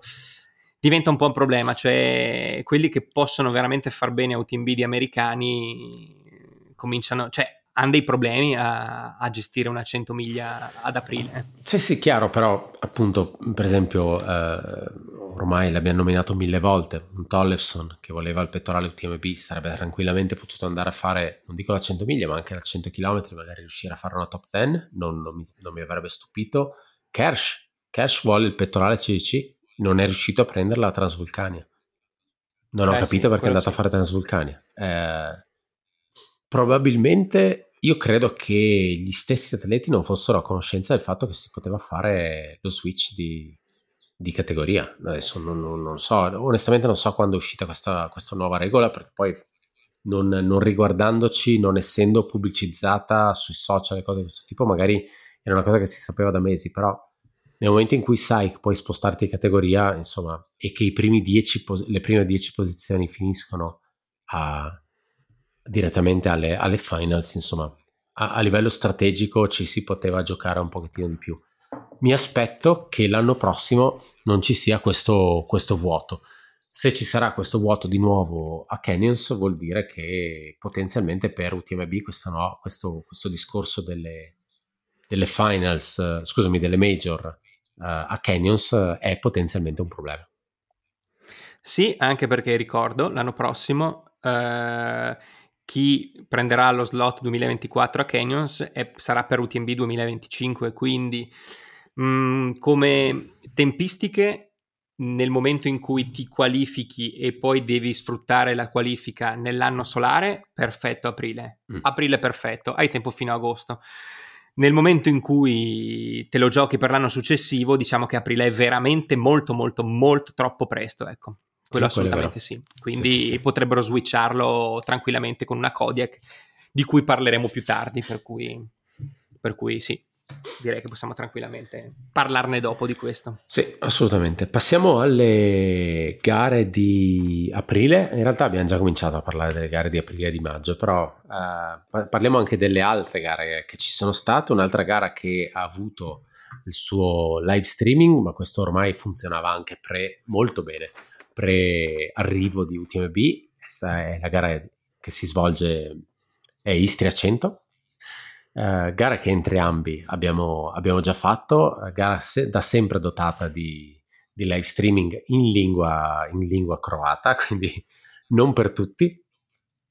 Um, per quanto riguarda la gara da cento miglia, si è presentato un tale di nome Jim Walsley e che si porta a casa l'assoluta vittoria. Uh, gara in assoluto controllo, lui non ha nascosto il fatto che gli è toccato andare a fare Istria in un momento probabilmente anche poco favorevole per la sua stagione, dato che anche lui ha sciato fino a poco tempo fa, proprio per riuscire a prendere il pettorale U T M B. E onestamente a livello strategico europeo Istria è la cosa migliore, uno per lui e due a livello di periodo, perché comunque in questo modo lui sa che fino ad agosto si può allenare per i fatti suoi e non deve rincorrere un pettorale per U T M B magari a... a luglio, a Val d'Aran, cose di questo tipo, ecco. Anche lui ha fatto la gara. La partecipazione era quella che era, per cui sì, sì anche sì, da quel sì, punto però, di vista. Eh, lì al, dal punto di vista strategico ci stava. Il discorso è, vedi che non c'è nessuno, hai ottime possibilità di portarti a casa la vittoria o un podio, perché poi alla fine bastava solo quello, con uno sforzo del settantacinque per cento. E va benissimo, ha fatto quello che doveva fare. Secondo me si è fatto anche un bel test gareggiando di notte, quello che per lui è sempre stato bravissimo. Una, Una, un punto debole enorme per sua stessa missione. Si è fatto la gara con, con quei bacchetti, cosa che sta allenando ormai da due anni, quindi insomma, mettiamola così, potrei capire il, il fatto di essersi iscritto a una cento miglia in aprile in ottica di testo una serie di cose, testo il mio fitness, testo i materiali, testo la notte, testo questo, insomma Uh, testare tutta una serie di cose. Tecnicamente, come dicevamo prima, avrebbe anche potuto fare la cento chilometri, magari non lo sapeva, magari sì, chi lo sa. Per quanto, in, per quanto riguarda il resto del podio, uh, secondo posto per Joyeux Bouillon, uh, non so perché a me toccano sempre i nomi francesi, anche dopo arriverà un'altra gara che con la Francia non c'entra nulla, ma è pieno di francesi sul podio, però l'ho nominato benissimo secondo me. Ha gareggiato per larga parte con Walsley, un copione che avevamo già visto per, per, per Jim a, a U T M B, quello di stare in compagnia durante la notte e poi appena arrivata l'alba ha salutato, ha ringraziato tantissimo per la compagnia e i bei discorsi e poi se n'è andato. Terzo posto per Pavle Kruliak, atleta, non mi ricordo se polacco o... questo non me lo sono segnato. Uh, per quanto riguarda le donne, primo posto per Kimino Miyazaki, arrivata due ore prima della seconda, estasiata all'arrivo al traguardo, contentissima. Il suo obiettivo dichiarato era proprio quello di prendere il pettorale U T M B, cosa che ha fatto senza problemi. Secondo posto per Maie- Maria Nikolova e terzo posto per Stefania Buzincu, atleta rumena. Per quanto riguarda la cento chilometri, forse una gara un po' più... dove se le sono date un pochettino di più, una distanza che yes. permette di, di giocarsela un pochettino di più, anche perché Istria è una gara che ha tantissimo dislivello, ha il grosso del dislivello, nella prima metà, nei primi quarantacinque chilometri vorrei dire. dieci chilometri direi, sì. Quasi. E con queste quattro salite molto lunghe, e il resto, il resto della gara, la seconda metà è veramente tanto corribile, quindi è fatta per chi poi ha, ha gambe ancora da dare. La, la vittoria se la porta a casa un francese giovanissimo, Theo Lebudeck, ventidue anni, eh, lui aveva appena vinto, ha vinto l'anno scorso ovviamente, eh, Templier cento chilometri, mi spiace per Theo, è arrivato un anno in ritardo, quest'anno non davano golden ticket a quella gara, però è un atleta che sicuramente sarà da tenere d'occhio, ha gareggiato soprattutto, soprattutto in Francia, motore pazzesco, testa anche, perché comunque ha gareggiato veramente in maniera, maniera intelligente, tenendosi nella prima metà di gara e poi aprendo tutto nella, nella seconda. Eh, in realtà andando a prendersi forse il primo posto proprio nella parte finale della gara, andando a toglierlo al un po' quello che è l'eroe di Istria, che è Elio Fumo. Sempre credo, là. Credo abbia fatto tutte le gare, tutte le... le gli anni delle gare. Lui che era abituato sempre a fare la quaranta e a vincere a mani basse. Non ci credevo tanto in Elio Fumo sulla cento chilometri, devo essere sincero, non credevo fosse la sua distanza. Mi ha stupito assolutamente. In realtà ha fatto, ha fatto veramente una bella gara. Terzo posto per Martin Alas. Uh, per quanto riguarda le donne, primo posto per Saravui, uh, francese, uh, ha il comando per tutta la gara, praticamente dal primo metro, uh, grande prova di forza, saltata per aria negli ultimi dieci chilometri, tanto che la seconda, Paulina Trax, le ha mangiato tutto il distacco fino ad arrivare a due minuti, quindi anche lì c'è stata un, una parte finale, una, una gara femminile veramente tirata fino alla fine, e purtroppo la, la Trax non è riuscita a riprendersi il, il primo posto, a, a prendersi il primo posto. Terzo posto per Ida Sofia Hageman, eh, tedesca mi pare, vado ampiamente a memoria in questo caso. Ehm, bello il live tracking, devo dire la verità. Mm, sì. Decisamente ben fatto, eh, la gara la conosciamo, l'abbiamo fatta, io ho fatto tre distanze una dietro l'altra praticamente, eh, lo stesso anno tra l'altro, è una gara lo stesso anno, tutte e tre e tutte e tre male. E, mm, organizzata molto bene, molto, eh, sì. Devo dire la verità che è quella la sua grande vittoria, perché paesaggi sono quelli che sono, anche se anche dal, cioè, vedendo live sembrano molto più belli di quelli, sì, che sono. Secondo me bisogna anche un po' imbroccare la giornata giusta, nel senso, sì, che se è bello è molto più godibile, se è piovoso, umidiccio o nevoso come nel nostro caso diventa un po' più ostico, ecco, il terreno, sì. Però l'organizzazione secondo me è quello che vince su tutto, perché mh, hanno anni di, di rodaggio, ha una grandissima partecipazione locale, comunque eh, Bosnia, Slovenia, Croazia, tutto l'est Europa e tutto, sono da sempre all'interno del circuito, perché prima era Ultra Trail World Tour, eh, dall'inizio penso che siano stati mh, tra i primissimi, sì, sì, a, a dire sì a U T M B, quindi, quindi mh, tanto di cappello. È chiaro che nel momento in cui hai un, un'elite di assoluto livello, la cosa diventa molto più goduriosa e molto più bella da seguire. Eh, Tra l'altro quest'anno hanno anche che... cambiato partenza e arrivo, nel senso che finalmente, esatto, si arriva in centro a Umago e non al campetto e sportivo. Non al Palasport. Esatto. Senza fare il giro tra l'altro della, della pista come, esatto, su Placer Ride, esatto, sarebbe stato carino però farlo.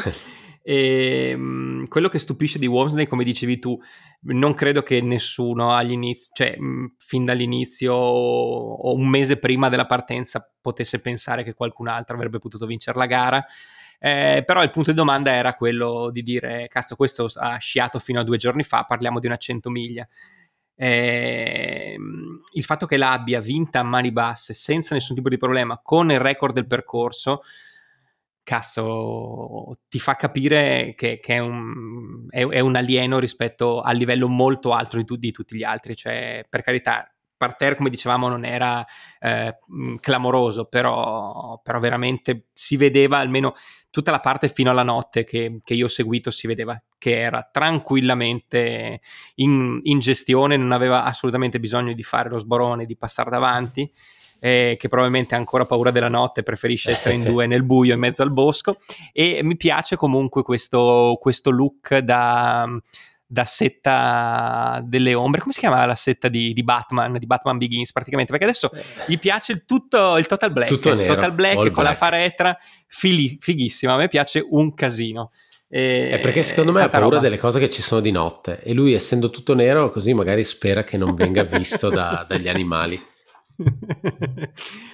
um, passiamo a un'altra gara sì. europea, non circuito U T M B, parliamo di Mute, quindi Madeira, Mate, Madeira Island Ultra Trail. Eh, nelle puntate scorse di un anno fa o dell'autunno in cui ci siamo imbattuti in Madeira, abbiamo sempre...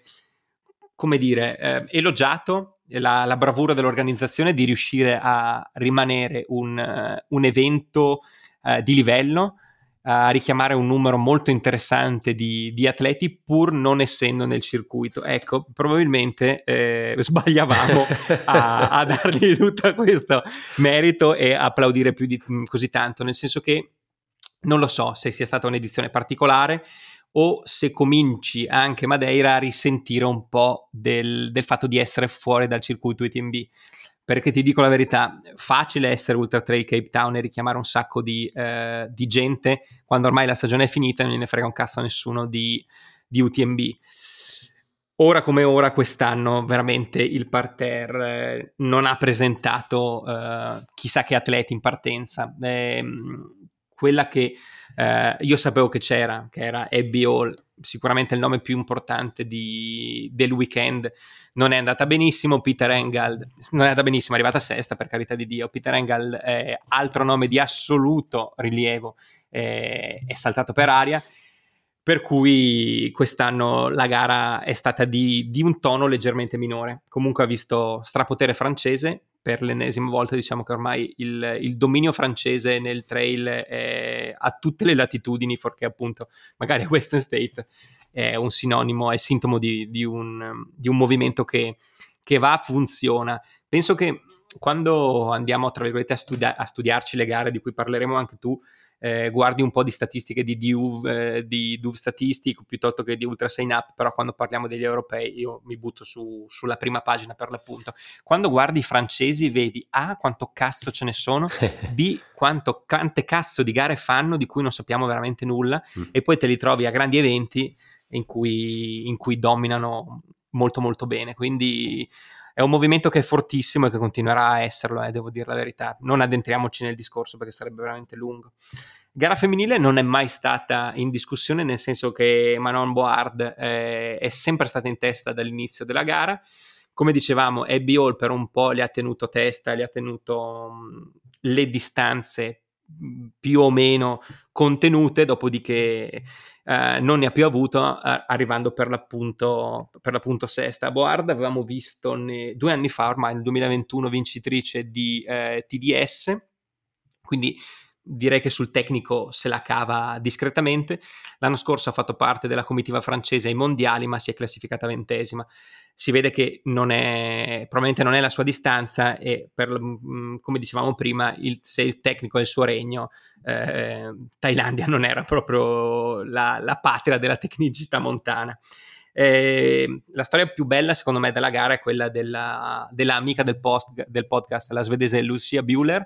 Partita con calma, partita tranquilla, eh, senza farsi prendere dalla foga, ma diciamo che ormai sono anni che la seguiamo e credo che sia un po' il suo, la sua forza, quella di, di non aprire il gas di brutto, di gestirsela con calma e con testa, perché ehm, è stata per buona parte della gara quinta e ha cominciato da metà in poi a scalare le marce, se non addirittura già quasi verso la fine, ed è riuscita a, casa, a portarsi a casa un secondo posto negli ultimi dieci chilometri.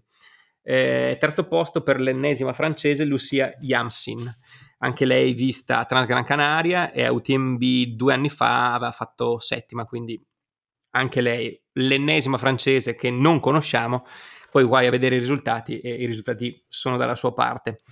Eh, gara maschile è stata un po', un po' diversa, nel senso che non c'è stata una sola, una sola persona al comando, ma c'è sempre stato questo quartetto di Lambert Santelli, Benoit Girondel, Luis Fernandez, che è di zona, e Peter Engel, finché Peter Engel appunto è saltato al, al sessantesimo, è stato un venti minuti fermo al checkpoint e poi, e poi non si è più ripreso. Probabilmente era partito troppo forte, la gara diversa da quello che si aspettava, non ti saprei dire. E Santelli e Girondel bene o male hanno, hanno tenuto fino alla fine.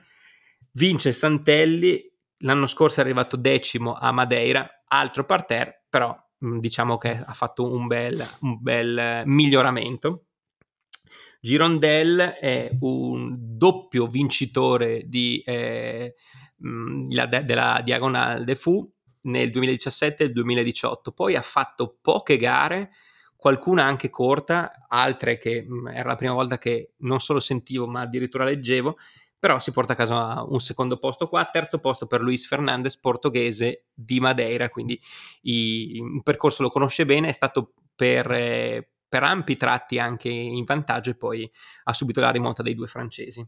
Eh, un po' deluso, devo dire la verità, dal parterre, eh, non lo so, speriamo che non esca dai, dai radar la gara, perché sicuramente è fighissima e penso che, che tanti che ci ascoltano e tanti che bazzicano l'ambiente gare, che seguono le gare, mh, ce l'abbiano quantomeno nella loro top dieci di gare che andrebbero a fare e, e, e che... Mh, e che è good, gustoso da vedere, perché paesaggi straordinari, il, il, le gare su isola hanno sempre il loro fascino, ha tanti gradini per cui da fare probabilmente non è che sia così emozionante, però ha, vinto, ha visto Walmsley l'anno scorso vincere col record, la da Walter col record, ha visto più di una volta affermarsi da En, sarebbe un peccato che passasse un po' in sordina, ecco. Avevi nominato prima uh, la Diagonale e mi ricollego eh, parlando del vincitore di Peñagolosa, ovviamente appunto stiamo parlando di Peñagolosa la gara, eh, vincitore americano della gara da centosei chilometri, Ben Dieman, un americano poco conosciuto eh, sul suolo statunitense, ma che appunto si era portato a casa al terzo posto alla, alla Diagonale. Quest'anno va a Peñagolosa e batte un record che l'anno scorso avevamo definito veramente importante, che era quello di Namberger, quindi non l'ultimo, l'ultimo esattamente, l'ultimo arrivato. Ben Dieman che va a precedere Noel Yannick e Hirozako Nishimura. Per quanto riguarda gara femminile, anche in campo femminile il record è stato battuto e la, a batterlo è stata Mercedes Pila, atleta dell'Ecuador. Secondo posto per la nostra Camilla Spagnol, che è andata a fare probabilmente un test pre-mondiali a Innsbruck. Lei che comunque ovviamente ci sarà, in quanto a Mare Montana è riuscita a salire sul podio, complimenti a Camilla. E terzo posto per Jocelyn Polly. Per quanto riguarda sessanta chilometri, andando molto veloce perché poi alla fine la gara non è stata poi così, così partecipata, eh, segnalo semplicemente che Gemma Arenas, ormai beniamina di casa, va a prendersi la quarta vittoria eh, a Peñagolosa. E Kelly Wolf, una che compare e scompare dai nostri radar costantemente e che non capiamo mai cosa va a fare e perché soprattutto, va a prendersi, lei, esatto. va a prendersi il, terzo, il terzo posto, anche perché poi la gara è Peñagolosa, è sponsorizzata ASICS, sarebbe la classica gara che dici ah beh ovvio eh, Kelly Wolf è andata a farla perché è sponsorizzata X, no, è sponsorizzata ASICS e Kelly Wolf è, è la sportiva, quindi insomma vabbè. Eh, per quanto riguarda invece gli uomini, José Ángel Fernández batte un record che resisteva dal duemilaundici, quindi un record spagnolo, da, segnato da un altro spagnolo, Vicente Calvi, eh, vado a memoria col nome. Madonna, porca puttana, si comincia a sapere il, il cazzo dei nomi degli spagnoli è un il, problema. Il Marco Olmo spagnolo. Mentre Lionel Christian Manole eh, si piazza terzo. Manole che poi abbiamo visto anche a Transvulcania quarto, avevamo già visto nella prima parte dell'anno, è uno che quest'anno secondo me sta avendo, sta avendo un buon anno. Non è riuscito a fare la rimonta totale su Reiterer, grazie a Dio, e ci è arrivato molto molto vicino e poi si è staccato nell'ultima parte, nell'ultima sezione, perché Reiterer si è, si è ripreso, però sta avendo veramente un bell'anno ed è un, un atleta che non è che si tende a sotto, sottovalutare, ma si tende a non vedere o a vedere poco. Uh, Lui, spagnolo, lui è rumeno, residente in Spagna, abituato a fare un determinato tipo di gare, quindi è uno che eh, comunque anche in gare tipo U T M B sa fare molto molto bene. Passiamo a Sonoma, che è stato probabilmente un po' più sì. interessante finalmente. È anni che non riusciamo a parlare di Sonoma in maniera decente. Invece quest'anno era, è stata gara selezione per eh, la squadra nazionale trail lungo americano per i campionati del mondo di Innsbruck. Eh, la gara è stata eh, pazzesca. Beh, sì, non c'è stato live streaming, si poteva seguire da, dai check dei, del, del timing, quindi dei tappeti del, del cronometraggio. Comunque il timing era fatto molto bene, quindi in realtà era anche quasi godibile seguire la gara. Sonoma sono ottanta chilometri, è una gara, è una gara veloce. Non lo è stata quest'anno perché comunque nel, nelle settimane precedenti alla gara ci sono state molte piogge, e per fare un esempio in, in guadi che di solito al massimo arrivano a, mezzo, a metà polpaccio eh, c'erano profondità quasi anche di tre metri. Quindi se andate a cercare le foto ci sono, ci sono, sono stati costruiti, tra l'altro organizzazione pazzesca, sono stati costruiti in fretta e furia dei, eh, dei pontili in modo da permettere agli atleti di attraversare appunto questi guadi in quasi sicurezza, perché poi alla fine sembravano semplicemente dei bancali legati uno all'altro, però la cosa ha funzionato, nessuno si è perso nei guadi e tanto fango, quindi il ritmo un po' più lento del solito, un po' più fatica anche a trovare ritmo. Forse Sonoma è una delle gare dove il ritmo veramente la fa da padrona, è una di quelle gare che non ha tanto, non ha tanti cambi, il dislivello che sia in salita o in discesa è sempre molto dolce e gestibile, per quanto poi dicano tutti che il dislivello sia molto peggio a tornare. La gara è ovviamente esatto, un out and back, quindi sono quaranta chilometri in una direzione, si gira la boa e si torna indietro, però ecco sì, è una gara che è adatta, è sempre stata adatta ai velocisti. Il record è appunto di Jim Walsley sotto le, sotto le sette ore, sei e cinquanta mi pare, vado, vado a memoria. Secondo tempo per il perdente più di successo della storia del trail, purtroppo per lui, Jared Eisen. Eh, qui si parla ovviamente della storia di Sonoma, Sonoma che era sparita un pochettino dai, dai radar e l'abbiamo nominata mille volte assieme a gare tipo The North Face cinquanta, come una di quelle gare dove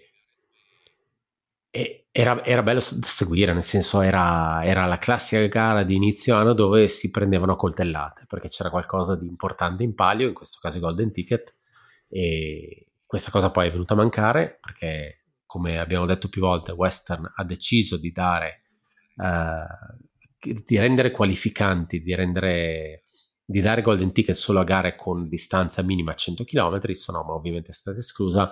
Ha vissuto secondo me due, tre anni di, di fiacchezza totale. Clamoroso? Assolutamente. E devo essere sincero, io spero quasi che rimanga la gara qualificante per i mondiali per gli americani sempre, perché comunque vorrebbe dire andare a rivalutare una gara che ha del potenziale come divertimento per gli atleti e per noi.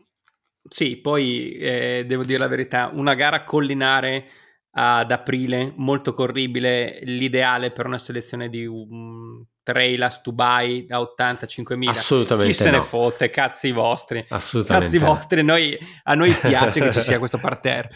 E, diciamo che faccia... dai, cominciamo a fare le classifiche, insomma, mm. siamo ad aprile. Questa la definirei la seconda gara più figa in terra statunitense, la seconda gara sì. più partecipata di quest'anno per sì. ora. E de- è top two. Sì, sì, e devo essere sincero, adesso che abbiamo il panorama totale per quanto riguarda Western, penso che sarà penso che sarà una gran gara, però vediamo, da valutare, vedremo.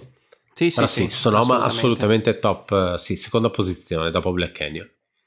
Dopo Black Canyon per ora sì, sia maschile che femminile, sì, anzi sì, guarda. Sì. sì, no, non ti saprei dire cosa è stato più figo, cosa è stato meno figo, però è stato bello il, la battaglia, è stato bello che per buona parte della gara eh, sia uomini che donne siano andati via in pacchetti belli, belli consistenti, belli grossi. Sono contento eh, mh, sia per quel che riguarda il vincitore, sia per chi si è distinto e si è portato a casa un bel posto eh, per i mondiali. Venendo alla gara maschile, Drew Holman vince con mh, relativamente un discreto distacco, perché distacca di undici minuti Caleb Olson.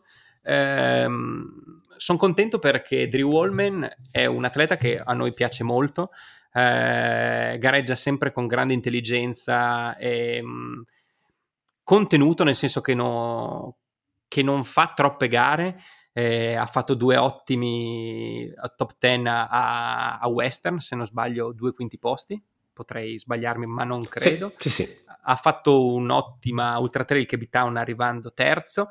Sono contento che per una volta sia riuscito a vincere. Il classico atleta che piace molto, è molto forte, è tra i più forti. Sono contento che sia riuscito a spiccare e brillare una, una gara di, di, questo, di questo livello, e si è portato a casa una qualificazione per i mondiali che non era scontata, nel senso che pensavo che avrebbe rinunciato per ritornare a Western State. Eh, nell'ottica di, di quella che deve essere, deve dico, deve essere una carriera eh, anche dal punto di vista, come si può dire, economico, e quindi di dover dare un risalto anche al di fuori di quelli che sono gli Stati Uniti, eh, e uscire dallo schema di sono un atleta da Western State, mh, la scelta può essere decisamente ottima. Eh, mi piacerebbe per esempio vederlo a C C C, perché mh, secondo me potrebbe essere il classico americano che a C C C fa bene. Sono anni che gli americani però non, cioè negli ultimi anni non stanno facendo benissimo, lui potrebbe fare, potrebbe fare veramente bene. Uh, un'altra storia che mi piace è il terzo posto di Preston Cates, eh, che avevamo eh, colleghi incrociato di tra l'altro atleta Nike, entrambi avevamo con incrociato i tutini, entrambi con, eh, sì, con, quei, con quei fuso Io lo so. eh, mal sopportati. Secondo me ce l'hanno per contratto. Eh, sì, perché Daniels ce li ha uguali. uguali. Eh, boh, ma non se ne esce. Fa anche short e eh, normali, eh, infatti, senza per forza avere il contenitivo. Infatti, però vabbè. Però, vabbè. eh, contento di Cates perché l'avevamo incrociato due anni fa a Canyons, quando aveva assolutamente eh, stupito tutti, perché era uscito dal nulla. Eh, con lo zainetto coi ciuccini, mi pare appesi, l'invicta coi ciuccini appesi e... era riuscito a strappare un contratto a Nike e trasferito a Flagstaff per allenarsi lì, e devo dire però quando l'abbiamo visto ripresentarsi in gara ha sempre fatto il suo, cioè è sempre stato discreto, ha sempre fatto buoni risultati. Si porta a casa un terzo posto che gli va, che vale anche a lui la convocazione per, per i mondiali.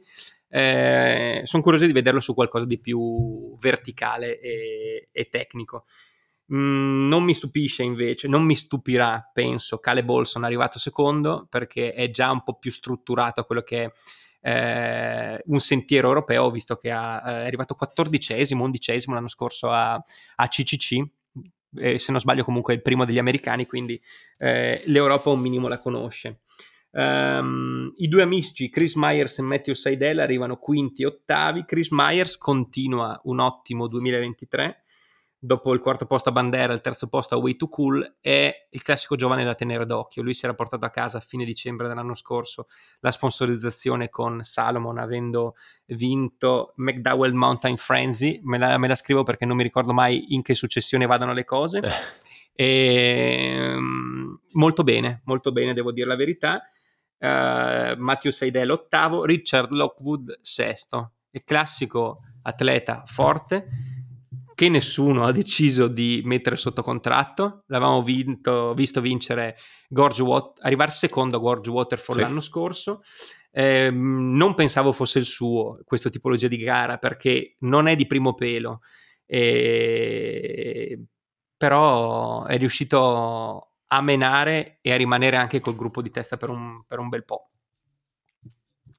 Per quanto riguarda invece le donne, eh, l'assoluta protagonista della gara è stata Erin Clark, eh, compagna di eh, Adam Peterman, che avevamo già visto in realtà a C C C, mi pare avesse chiuso con un ottimo settimo posto la gara dell'anno scorso.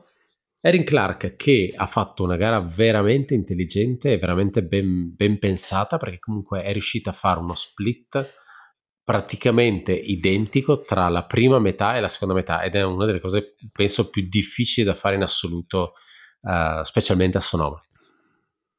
Erin Clark, anche lei ha accettato assolutamente la, la convocazione per, uh, per i mondiali in, in Austria. Lei secondo me ha possibilità di fare gran bene, tanto poi dopo andremo a vedere la squadra che è stata convocata in maniera definitiva dal, dalla, per la nazionale americana, e secondo me hanno veramente veramente una bella squadra.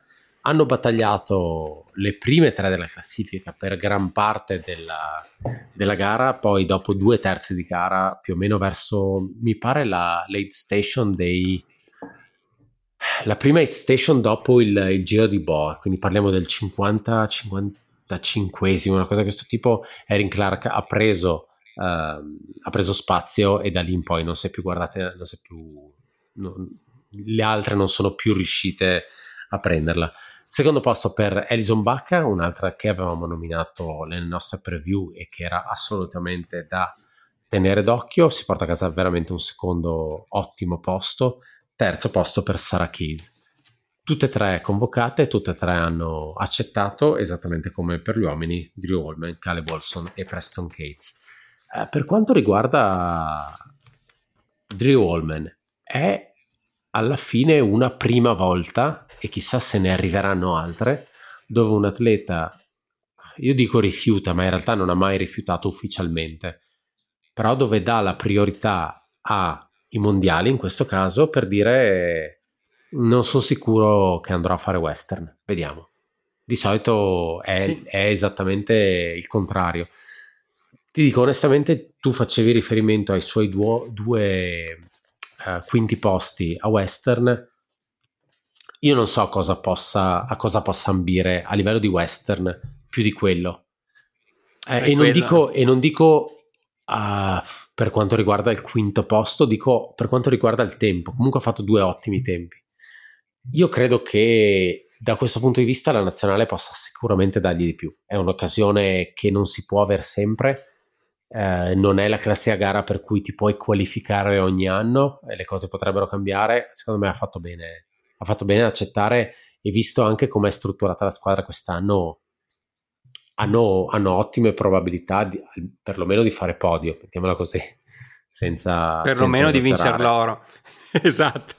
Eh, però, oh, ti dico sì, ma no, perché siamo sempre sul terreno europeo e la Francia e la Spagna non sono mai... Sì, certo. e, e perché no, anche l'Italia. In realtà comunque anche gli italiani hanno un'ottima squadra, e in questo caso io parlo della vittoria a squadre, quindi... Mai, mai dire mai, però insomma hanno una bella squadra, e secondo me appunto di nuovo è una, è una prima volta, e secondo me non sarà un'ultima, dove un atleta decide di dare priorità a una, al suo spot in nazionale, al suo posto in nazionale, a discapito di una, di una gara grossa. Può essere una western, ma potenzialmente potrà essere magari anche una U T M B o quello che è, insomma è molto no, no, molto interessante. Come dici tu, cioè cosa fai? Una, un, per un terzo anno, un quinto posto, un quarto posto, ben che ti vada, un terzo posto, ben che ti vada. Cioè alla fine non sono più i tempi di Scott Jure che, che, che fai venti volte Western States. Um, c'è bisogno d'altro adesso, nella vita di un atleta, nella mm. crescita, al di là di professionale economica, anche penso a livello di stimoli. È chiaro che poi a giugno hai finito, hai fatto il mondiale e devi sicuramente mettere in prospettiva qualcos'altro. Beh, non, non lo so, non credo che abbia un ticket per, per C C C. Dovrebbe andarselo no, a prendere? No, non ancora. Sì, sì, dovrebbe sì, andarselo sì. a prendere. Eh, stavo pensando a Lut, no, troppo vicino, perché sarebbero anche in zona. Eh. boh, non lo so, magari li scriviamo, li diciamo di... Ma di, vieni di, a fare la doppietta, dai. Tanto ti dico, guarda, basta che fai U D e eh, non devi fare nemmeno chissà che cosa.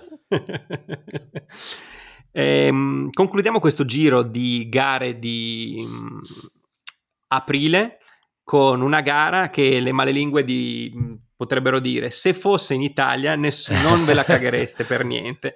Assolutamente è così, perché stiamo parlando di Cocodona di centocinquanta miglia, una gara che una gara un evento uh, che non è nei nostri, cioè non, non rientrerebbe nei nostri na- radar e nella nostra attenzione, però quello che secondo me mh, un po' convince entrambi a, a seguirla e buttarci un occhio, buttarci un occhio e basta, eh, è per dove si svolge, per la bellezza di, dei posti. Cocodona ritorna nel percorso, nel suo percorso originale, perché riparte da Black Canyon City e, e arriva a Flagstaff. L'anno scorso c'era stata una deviazione, non mi ricordo dovuta a cosa, tanto perché... uragani, cavallette, inondazioni, neve, ce n'hanno una per tipo. Gli americani, era partita da Prescott, quest'anno ritorna nel suo percorso originale. anche lì live, live tracking e tutto, seguita benissimo, eh, briefing, eh, video nelle settimane precedenti di ore e ore e ore per spiegare il tutto. Onestamente deve essere veramente un gran bel viaggio, zone alcune un po' desolanti, per altre, le altre secondo me l'arrivo a Flagstaff è veramente bellissimo, anche perché arrivi a Mount Elden, che è quello che domina, eh, domina Flagstaff, e poi scendi in questa eh, foresta di, di pini ponderosa. Eh, gara che parte lunedì, è partita lunedì primo maggio e si è conclusa sabato sei maggio. Eh, darò solo i due vincitori. Vincitrice femminile, eh, la leggo guardando perché è un cognome un po' abbastanza impronunciabile, Sara Ostaseschi, in settantadue ore cinquanta e ventisette, per parte del percorso avuto come pacer anche l'amico del podcast Kyle Curtin. Ehm, arrivata quest'anno quindicesima a Tarawera, eh, cento chilometri, e l'anno scorso è arrivata seconda a Velina, cento chilometri, quindi pensavo fosse una specialista delle, delle duecento miglia, Triple Crown delle duecento miglia, invece mh, a, a, si è portata a casa un secondo posto in una gara da cento chilometri decisamente combattuta, quindi è una che non cammina solo. Eh, primo posto maschile con The Ultimate Comeback, come è stato pubblicizzato dalla, da Aravaipa, perché mh, a metà gara era veramente, non dico merdesimo, ma era veramente messo malissimo, per Michael McKnight, che porta a casa primo posto in sessantanove ore quarantuno minuti e trentuno secondi, eh, nuovo record del percorso sul percorso originale. Eh, per chi vuole seguirlo su Instagram, The Low Carb, quindi eh, direi, basato, direi della stessa scuola di Jeff Browning, sia come eh, dal punto di vista della dietologia che dal punto di vista degli occhiali. Anche lui corre con gli occhiali, atleta Salomon, eh, mi pare che sia ancora detentore del Colorado Trail come F K T, eh, bene o male specializzato nelle duecento duecentoquaranta miglia, quindi casa sua praticamente questo. E giusto perché parlavamo della stessa scuola di Jeff Browning, è andato a raccogliere l'ennesima ciliegia per il suo cestino, andando a vincere, però attenzione, non ha vinto una cento miglia, perché questa era una centoventicinque miglia, quindi non, si, non so se può scriverlo nella, nel suo record. Eh, non ho neanche guardato chi ci fosse, a, probabilmente c'era Ale Locatelli e Marcello Marcadella dell'Arizona eh, come, come avversari. Per... Diciamo, però lui è sempre felicissimo, sì, di qualunque sì, sì, gara sì. lui faccia. La, la duecentocinquanta secondo me è, è insensata completamente, devo essere sincero, la centoventicinque sì. è una di quelle gare che invece per il posto uh, farei, perché comunque non è poi così sì, esagerata. Sì, ma sono sempre duecento chilometri. Eh. eh, lo so, lo so, lo so. Lo eh. so. Però a quel punto però, te la metti via, la cammini. Passiamo alle gare del prossimo mese, quelle di cui forse parleremo, forse no, lo scoprirete tra trenta giorni. Una gara di cui sicuramente parleremo, anche se non, non ci saranno grandi risultati, è Miwok, una delle gare che ovviamente noi andiamo a fare, cioè vorremmo fare nel famoso periodo L'anno in cui prossimo. staremo tre, quattro, sei, sette mesi negli Stati Uniti. eh, apri- apri- apriremo a breve una pagina di OnlyFans disposti a fare abbastanza qualsiasi cosa, e sai che la gente ci sta credendo che noi andremo negli Stati Uniti a fare questa cosa, forse ci stavi credendo. Beh, anche tu, l'importante è che ci sovvenzionino. Per quel che mi riguarda posso prendere un volo a settimana con le sovvenzioni, esatto. eh, non è un problema. Uh, seconda gara, Quicksilver Endurance. Un'altra gara che abbiamo, di cui abbiamo parlato più volte, è Volvic Volcanics Experience, una gara di cui non ho onestamente capito assolutamente nulla, in realtà ne abbiamo parlato l'anno scorso. No, non ho mai capito se la Bruas e Daen sono in qualche modo ambasciatori di quella gara o se gli piace tantissimo come gara, eh, ne parlano spessissimo. Uh, gara storica negli Stati Uniti, Bryce Canyon, vinta anche dal nostro Filippo Canetta ormai qualche anno fa. Una gara che assolutamente consigliamo di andare a fare, ne parliamo il prossimo mese, e ci saranno più o meno cinquanta gare by U T M B, eh, di posti a caso: Snowdonia, Ultra Trail Australia, eh, Mountain Ultra Race, Alsazia. Ah. È, è, diciamo che maggio è un po' il mese delle, dei nomi poco creativi per le gare per by U T M B: Ultra Trail Australia e Mountain Ultra Race. o un mountain, scusami, a mountain ultra trail, ho sbagliato, ho sbagliato a dirlo. Comunque, questo è questo per il prossimo mese. Quicksilver Endurance in zona San Diego. Esatto, una esatto, esatto. Qualificante Western States. Eh, a Snowdonia dovrebbe esserci un pacchetto americano di by Adidas Terrex, perché Sabrina Stelley dovrebbe ritornare sui palcoscenici internazionali. Ehm, ci sarà Tom condivido Evans? Con te una... Ci sarà Tom Evans, ci saranno i coniugi Cordis e Abby Hall, che sono esatto. già lì ad allenarsi. Condivido un ragionamento con te. Non credo che la Stelley e... Ehm, e, e, e, come si chiama? Non mi ricordo il suo compagno, ora come ora non mi viene in mente. Vedo anche te. Sì, sono vuoto in testa. Eh, l'uomo credo... più, più famoso per uh, la quantità di, di marijuana che fuma che per le corse. Esatto. No, in realtà... È... Non credo Running che stiano più insieme. Eye. Ah, esatto. Questo è il momento gossip, quindi. Non credo, perché eh, sono mesi che lui si allena eh, o comunque vive in zona Grand Canyon con Kyle Curtis, Cartin, e sta correndo lì, lei è sparita e non è in zona con lui. Dici che non gli ha perdonato l'ultima gara che sono andati a fare in Spagna e lui gli è arrivato, lei è arrivato davanti di, di nuovo? O che gli abbia attaccato il Covid prima dell'U T M B. Giusto, boh. È vero.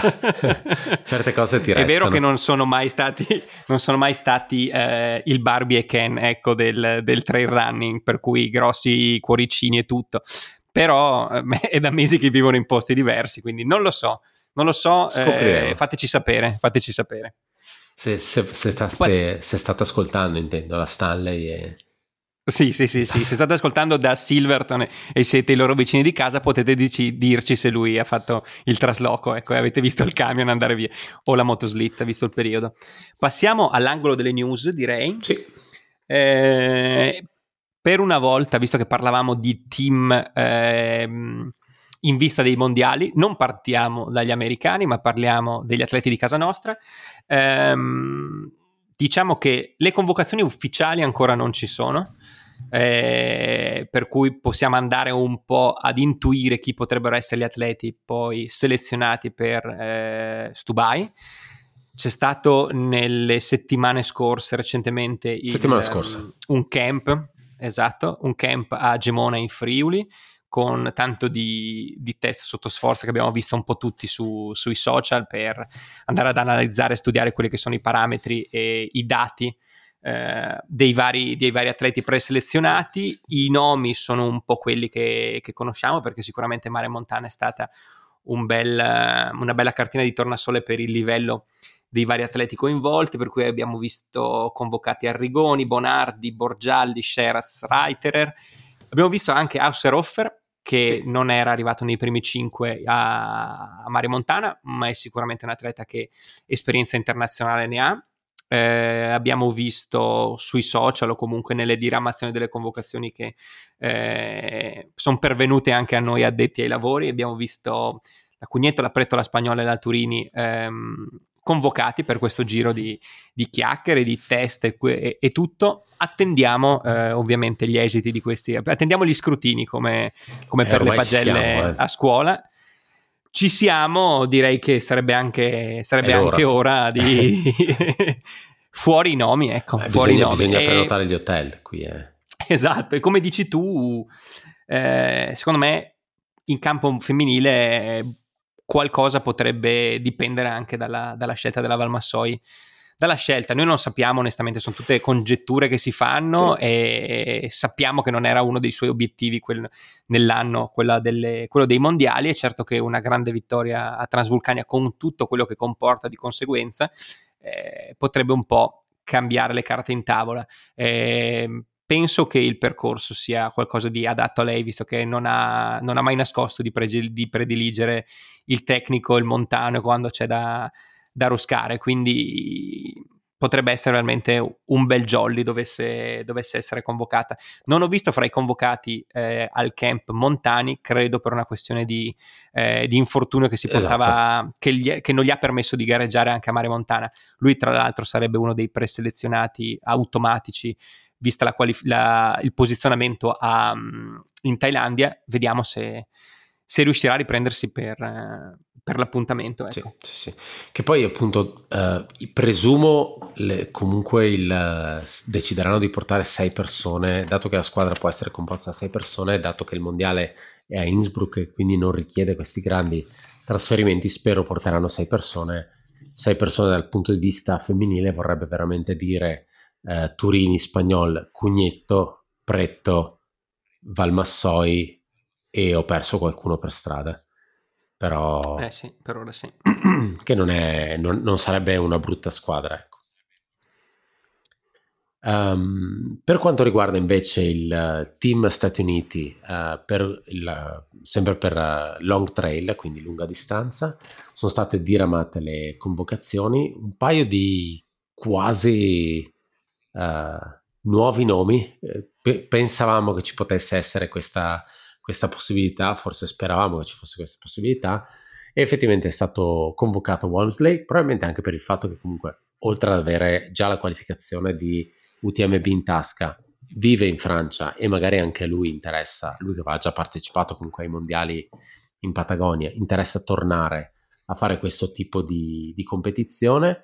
Eh, convocato questa volta per la distanza corretta e non per lo short trail Zach Miller, e convocato di nuovo Eric Lipuma, che si fa la seconda consecu- eh, convocazione consecutiva dopo la Thailandia. Ovviamente gli altri tre nomi sono quelli degli atleti che hanno chiuso sul podio a Sonoma, quindi Caleb Olson, Drew, Drew Holman e uh, Preston Cates. Preston Cates, grazie. Per quanto riguarda le donne, eh, È stata chiamata, è stata convocata Anna Allgood o Anna Ososki, come viene trovato ogni volta, non abbiamo ancora capito qual è il cognome reale e qual è il cognome da, da sposata.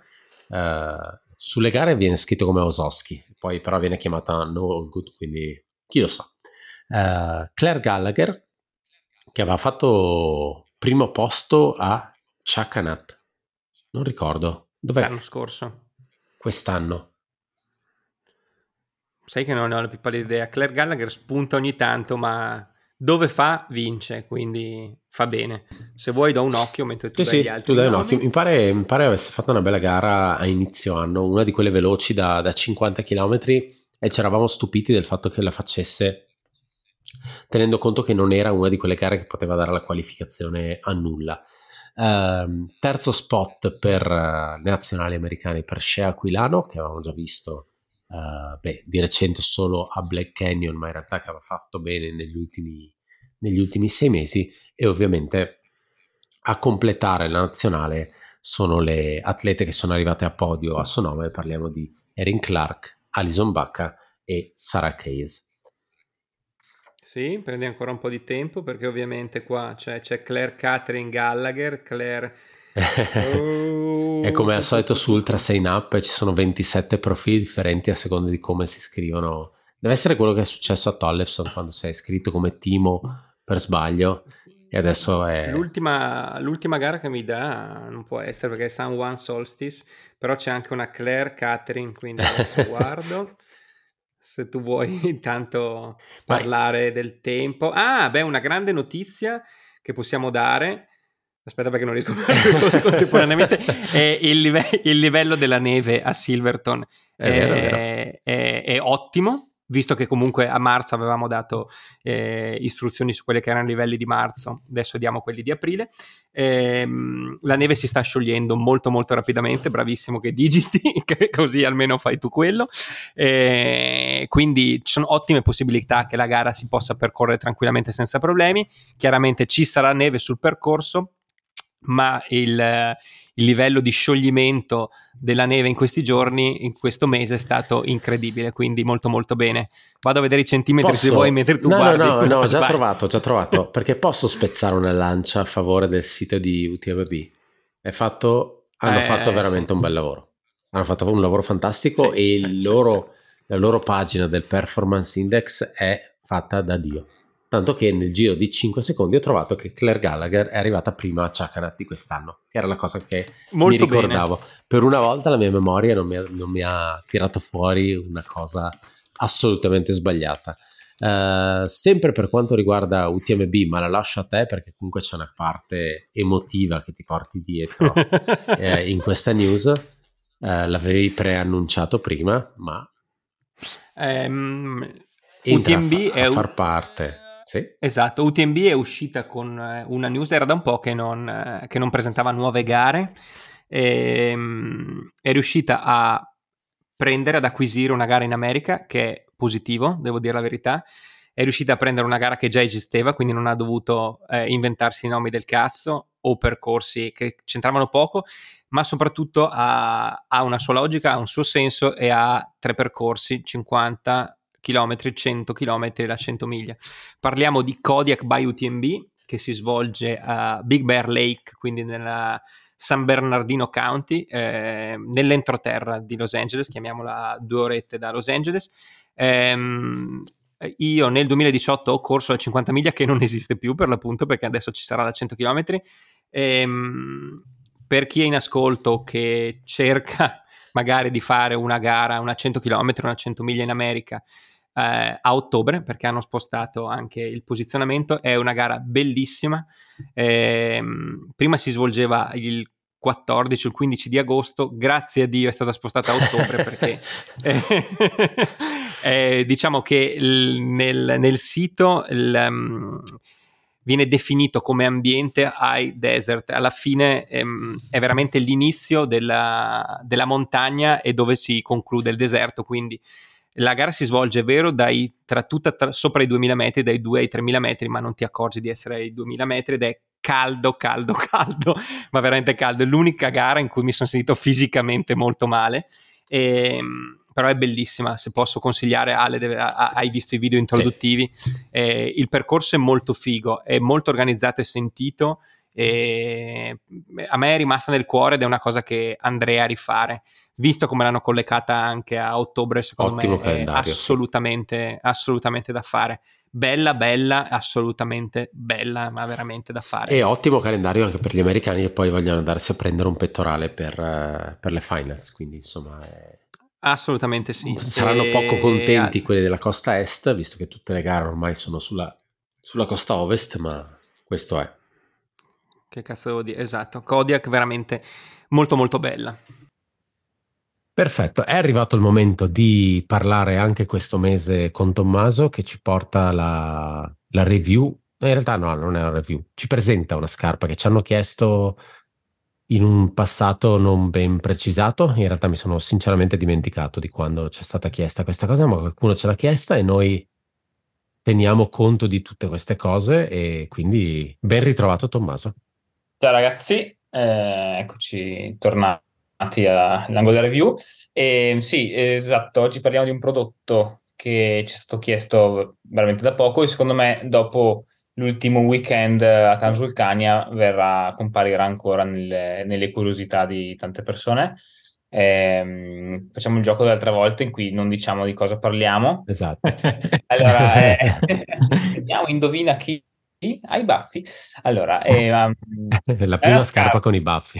È una scarpa con i baffi. Allora, ehm, è un prodotto, ehm, diciamo, da, che è iniziato a essere presente su, in gara, quindi chiaramente ai piedi degli atleti l'anno scorso, e che quest'anno è iniziato a essere invece anche nel, presente nel retail, ehm, con un po' di ritardo, come per tanti prodotti in uscita.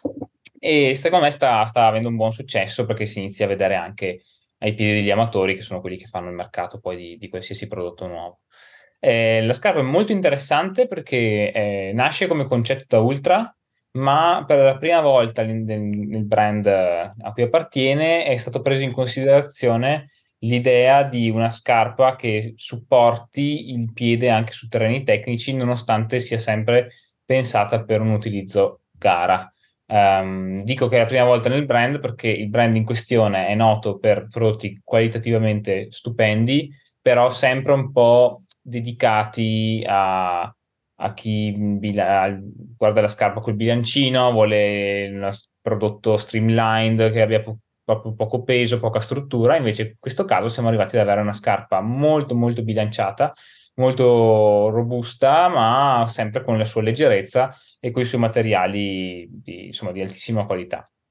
È una scarpa eh, costruita in, uh, con una, una tomaia in matrix, Uh, elasticizzata con un monofilamento in Kevlar, quindi è, un, è un, chiaramente è un prodotto che vuole garantire enorme protezione, e, ma la tomaia non si ferma lì, perché monta al, uh, ai lati dei malleoli, appena sotto i malleoli, due piccole strutture in materiale termoplastico che aiutano il, uh, il contenimento della caviglia in rotazione, quindi danno una specie di supporto aggiuntivo, oltre a fornire anche protezione laterale da eventuali scavigliate o passaggi sul terreno tecnico, ecco.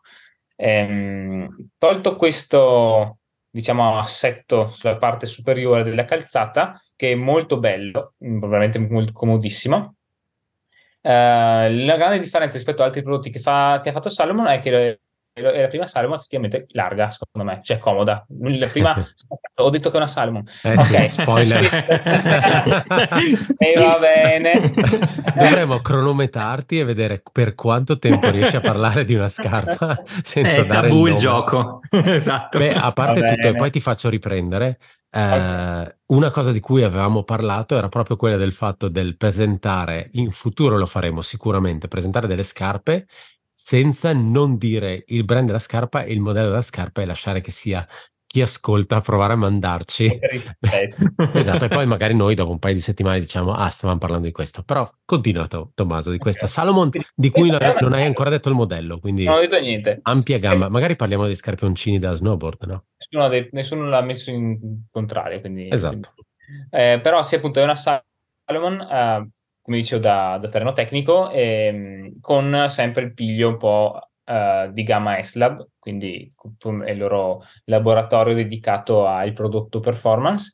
E, e questa scarpa, appunto, rispetto a tutte le controparti a lunga distanza del brand, è la prima con orientamento a, a protezione e tenuta su terreno difficile. Um, abbiamo parlato della... Stavamo parlando del punto della, del Matrix che avvolge il piede in tomaia. È, è la prima scarpa che ho trovato comoda, e infatti mi hanno confermato anche i tecnici prodotto che la, il last industriale, quindi la forma, è più ampia di qualsiasi scarpa sia stata fatta, anche della, della Ultra, insomma, che è la scarpa di Daen, per intenderci, ispirata alla linea Daen uh, per lunghe distanze, che già di per sé era comoda come, come, come fit. Questa qui è un po' più spaziosa anche sul volume superiore, quindi garantito comfort sulle lunga distanza.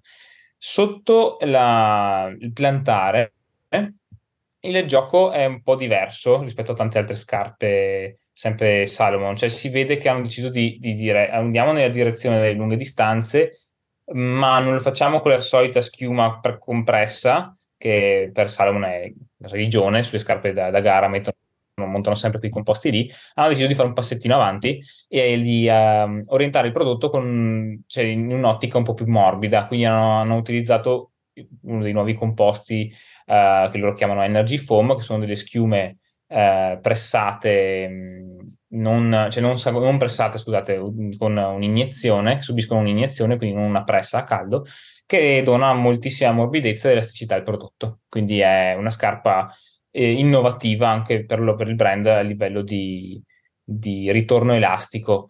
È un ritorno elastico che fino adesso si trovava solamente in prodotti di media gamma come la Ultra Glide, di cui abbiamo parlato in qualche recensione certo. un po' dietro. Ecco, quindi adesso hanno preso quello stesso concetto lì di materiale morbido e l'hanno applicato al prodotto performance. È la prima volta nella, negli ultimi due anni, insomma, di quando sono messi a innovare un po' la linea. E il pacchetto suola invece è una, al solito, purtroppo, un contagrip. Eh, Io lo amo. Eh, un po', eh? Io lo amo. No, perché tu non l'hai mai dato sbagnato con questa No, io penso sia l'unico punto in cui pecca la scarpa, perché è una mescola. Eh, allora, hanno, hanno usato un disegno tacchetto abbastanza rigido, eh, cioè abbastanza ravvicinato, con... si sente che è pensato per durare, però più rigidità metto nel composto della mescola e meno stickiness creo, quindi meno, diventa meno appiccicosa. E purtroppo sì, io, cioè in, in test adesso l'ho avuta per i piedi un mese e mezzo, e sì, è una scarpa in cui ho avvertito un po' di insicurezza eh, in, in situazioni viscide, ecco. bellissima in corsa a livello di comfort, um, ha forse un neo, secondo me, però potrebbe dipendere tantissimo dalla mia meccanica di corsa, eh, che è molto spaziosa davanti, come dicevo, e poi si stringe a, a metà sotto l'arco plantare, quindi non so se una persona che atterra magari sul retro riesce, non, non sente questa differenza. Uh, atterrando un po' più del centro della scarpa mi sentivo un po' instabile, che è un paradosso perché è pensata per essere una scarpa stabilissima. uh, la scarpa si chiama Genesis, comunque S-Lab Genesis, e l'abbiamo vista sempre, eh, cioè la storia del prodotto, eh, ne parlava una, la responsabile del progetto di Annecy, è di, per il brand era di creare una scarpa con, che dopo il Covid Eh, un po' raccogliesse quell'idea di eh, non c'è solo la gara, ma ci sono anche gli F K T e, e c'è anche un'idea di vado in montagna con un prodotto performante, e si sono, devono essersi resi conto che t- tutte le loro ultime linee riguardavano tantissimo il city trail, l'ultra running, perché l'ultra glide sviluppata quella da Walter era tutto fuorché una scarpa tecnica, e quindi hanno creato un prodotto dedicato da utilizzo tecnico, ecco. È un prodotto che però avevano iniziato a um, a pensare quando uh, Diane ha fatto il G R venti con le vecchie lab, e, e la scarpa non forniva protezione sufficiente a un, a un ambiente ultratecnico, quindi da lì è nata la prima necessità, e poi post pandemia hanno deciso che era il momento di, di creare un prodotto dedicato a questo. eh. Utilizzi consigliati, eh, allora la scarpa è ben ammortizzata, ha uno stack di trenta millimetri dietro, ventidue davanti, quindi un otto millimetri di drop che lascia tanta sostanza sotto il tallone, quindi consente utilizzi prolungati. Eh, però credo che si la godranno di più persone che non hanno una corsa pesante, ma una corsa eh, dinamica, non necessariamente veloce, però dinamica, in cui il materiale del sotto, della, dell'intersuola non va quindi a spanciare troppo, cioè ha un, ha un ritorno di energia buono, bisogna utilizzarlo. Ecco, una scarpa non è una scarpa che considera un utilizzatore lento che magari cammina a lungo, eh, perché non è così strutturata, è, è un passo avanti rispetto alle lab a cui siamo abituati, ma non è una scarpa stabilissima, ecco, per persona che si muove lentamente. Ce la consiglierei sempre per utilizzi di tutte le distanze, in realtà, e anche sia sul corribile che su un terreno un po' più dissestato, però chi si muove bene, non bisogna essere degli atletoni, ecco, non voglio dire questo, però bisogna avere una buona meccanica. Bisogna per muoversi. Non subire la, per non subire la, sì, la, la geometria della scarpa, ecco. Però fatta bene, veramente, veramente fatta bene. Quindi sarebbe più vista come una, una versione più adatta ad un ampio pubblico di una Ultralab? Eh, per un pubblico diverso, cioè okay. Chi vuole, perché la Ultralab per loro rimane comunque il prodotto del corribile, sì. Ossia di tutto quello che trovo in una gara, eh, cioè una gara avrà vari panorami, specie se sì. È una gara tripla cifra, eh, però quella lì è una scarpa, cioè l'Ultralab per loro è la scarpa che bilancia un po' tutto, tacchetto mm. non troppo alto, non troppo basso, fa un po' di tutto, invece questa è dedicata per, secondo il brand, al settore, all'ambiente tecnico. Ok. Transvulcania.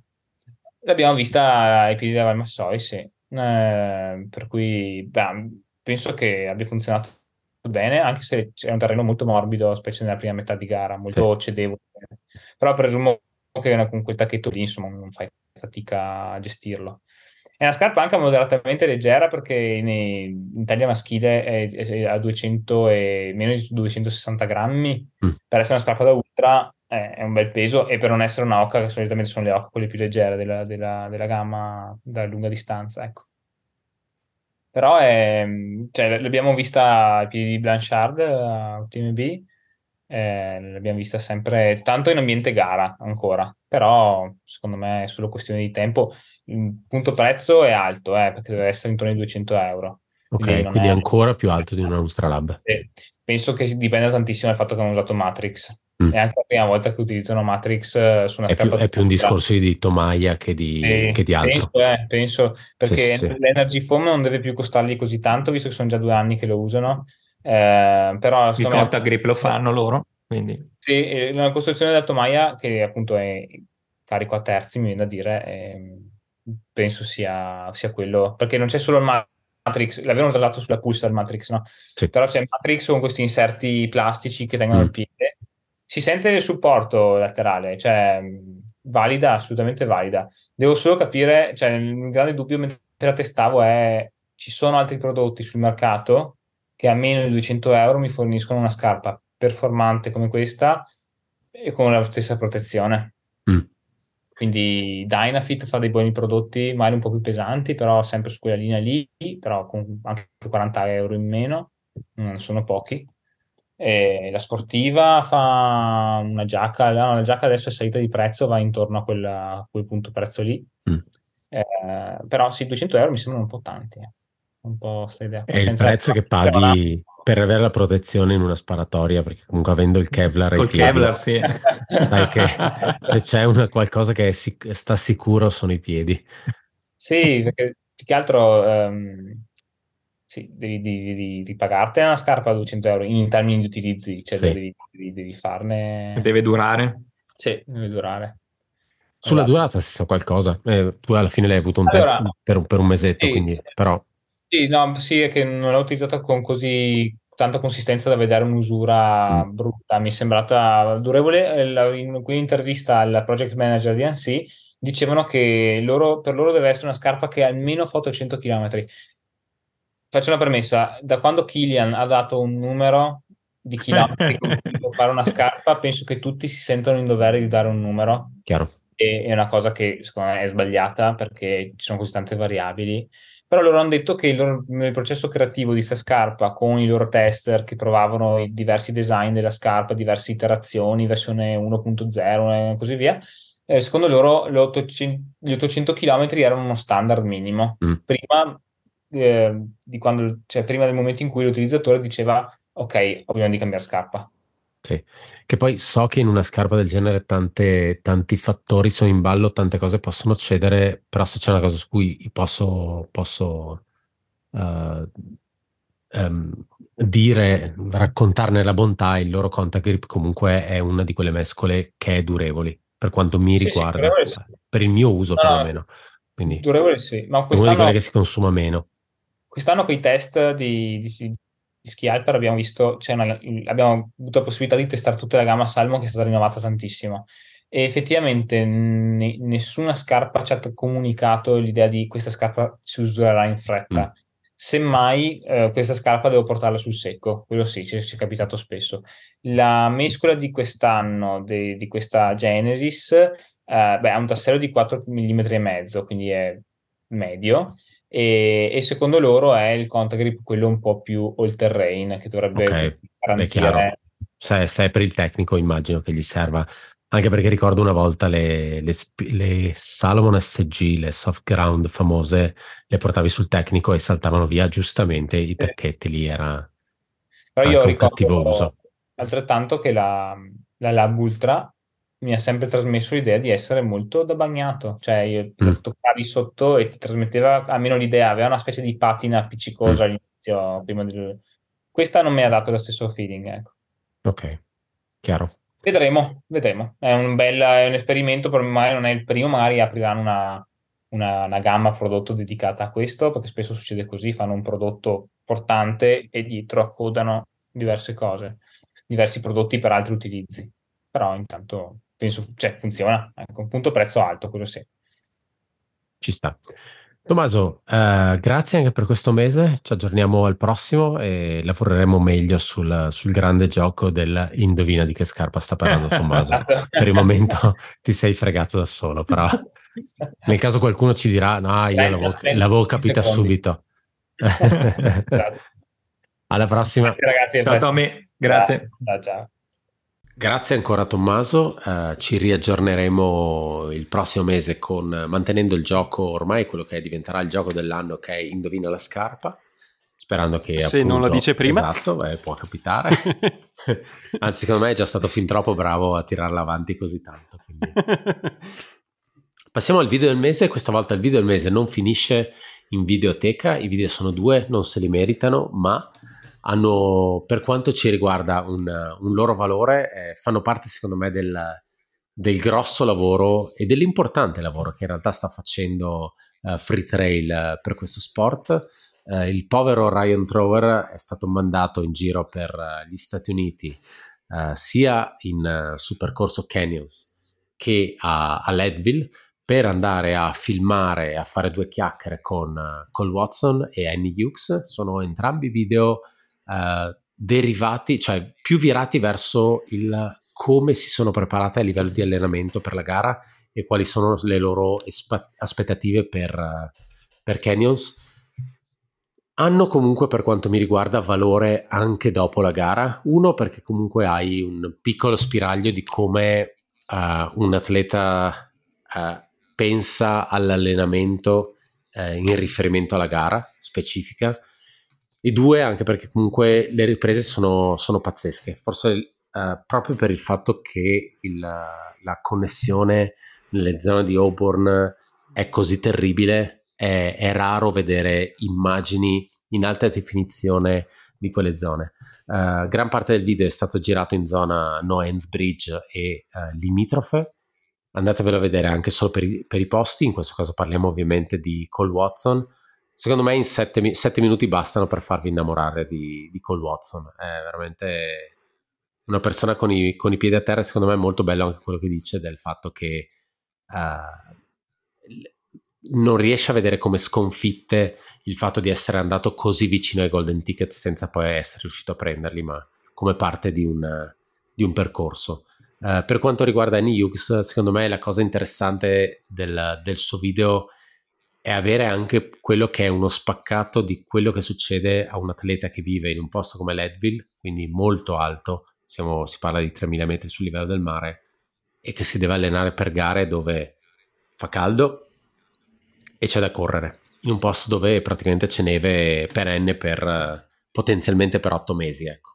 Uh, nel video tra l'altro va anche ad allenarsi assieme al suo amico Brian Kerr, l'atleta che scherzando aveva detto di essere sponsorizzato Mastercard proprio perché non riusciva a trovare una sponsorizzazione. Credo che ora sia sponsorizzato Salomon, se non presumo di sì dall'abbigliamento, ho sempre, sì. Sa- ho, ho sempre Mastercard e di conseguenza Salomon, esattamente, quindi sì. Cioè e, Sega compra tutto, e quindi niente, è comunque una delle que- questa cosa è una delle loro linee di Free Trail di, di, di, video, di video interno. In questo caso erano, sono video che secondo me hanno più realizzati più con un'ottica verso la gara e il brand. Ovviamente sono stati sponsorizzati da, da Oka, perché presentavano due atleti Oka che avevano ottime possibilità di andare a podio a Canyons, e così è stato, ne abbiamo parlato prima, Annie Hughes terza e Cole Watson primo, ma hanno un valore per quanto riguarda il, il discorso di spaccato quotidiano e, e riprese, riprese delle zone. Bravo, sono d'accordo con te, cioè la fotografia merita vedere i video. Sì. Sì, sì, sì. Eh, anche perché sono video brevi, in questo caso parliamo di sette otto minuti, sì. Quindi è veramente una, uno short lungo. Sì, sì, niente di poetico, niente di filosofico, no, metafisico, no, no, esatto. molto, molto pragmatico. Mi è piaciuto molto anche la, vedere l'allenamento di Cole Watson, sì. È stato veramente, veramente molto. Sì, il fatto che lui dicesse comunque che doveva trovare una sorta di... Uh, Di, di transizione tra la corsa e la camminata, che cosa che non gli verrebbe naturalmente. Bello. E effettivamente sono cose che magari una persona normale da, da pancia del gruppo non pensa a queste cose, semplicemente sono problematiche differenti e, ed è interessante anche vedere cose di questo tipo ogni tanto. Um, rimaniamo sempre sul discorso atleti, ma continuiamo eh, la rubrica che abbiamo inaugurato il mese scorso e che tanto ha avuto seguito tra tutti i nostri fan che ci hanno chiesto continuate a farla. Sommersi dalle lettere fisiche, proprio la cassetta postale che con um, la civetta di Harry Potter che ha portato le lettere dei nostri fan. E, um, questa volta parliamo di Erin Elizabeth Clark, Eh, a tempo perso eh, compagna di Adam Peterman. Eh, è molto curiosa la sua, la sua storia, nel senso atleta di grandissimo livello già al liceo, ma in particolar modo all'università per quel che riguarda il mondo del track and field e quindi di conseguenza anche del cross country. Um, college frequentato alla University of Colorado, dove presumo abbia conosciuto per l'appunto anche Peterman, perché ascoltavo delle, delle interviste in cui diceva eh, che anche lui ha corso all'University of Colorado e eh, la differenza di prestazione, la differenza di risultati tra lui e lei fosse abissale a favore di lei, nel senso che lei è stata anche nominata per tredici volte All Americans. Sì. L'All Americans è un premio, come possiamo dire, a livello collegiale dato a, agli atleti che a livello nazionale statunitense si distinguono nelle varie, nelle varie specialità. Quindi um, lei ha, ha avuto veramente un gloriosissimo passato eh, nell'atletica spicciola da pista e da, e da strada. Finito eh, il college, è stata per due anni all'interno del programma eh, North Arizona, Northern Arizona eh, Elite, quindi N A S Elite, That's... sponsorizzato da Oka, N A S Elite, ehm, che ha sede a Flagstaff. Questo programma per eh, atleti post-college che, che si allenano per risultati molto ambiziosi per quel che riguarda appunto la, la strada, che sia la maratona di Boston piuttosto che gli Olympic Trials. Eh, guidata da Ben Rosario, che è una leggenda appunto della, della maratona e della, e della strada in generale. Eh, quindi si sono trasferiti entrambi, sia lui che lei, a Flagstaff per due anni. Purtroppo la sua esperienza non è stata brillantissima perché è stata costellata da infortuni, eh, tant'è che appunto dopo due anni hanno deciso di spostarsi a casa di lui in Montana. Il trasferimento, diciamo che è abbastanza, come si può dire, sia distante geograficamente, sia mh, culturalmente, mentalmente, se vuoi, perché passi da Flagstaff, che è vero che un po' di neve la vedi, ma di certo non quella che vedi a Missoula, e anche, se vuoi, dal punto di vista del, dell'ambiente. Flagstaff, per quanto poco, è una zona super frequentata, quasi... cioè eh, i trail runner sono quasi una nicchia in confronto a tutti i road runner che ci sono, e Missoula non dico che sia un buco di culo in confronto alle nostre città, è sicuramente grande, ma è stato un trasferimento non da poco.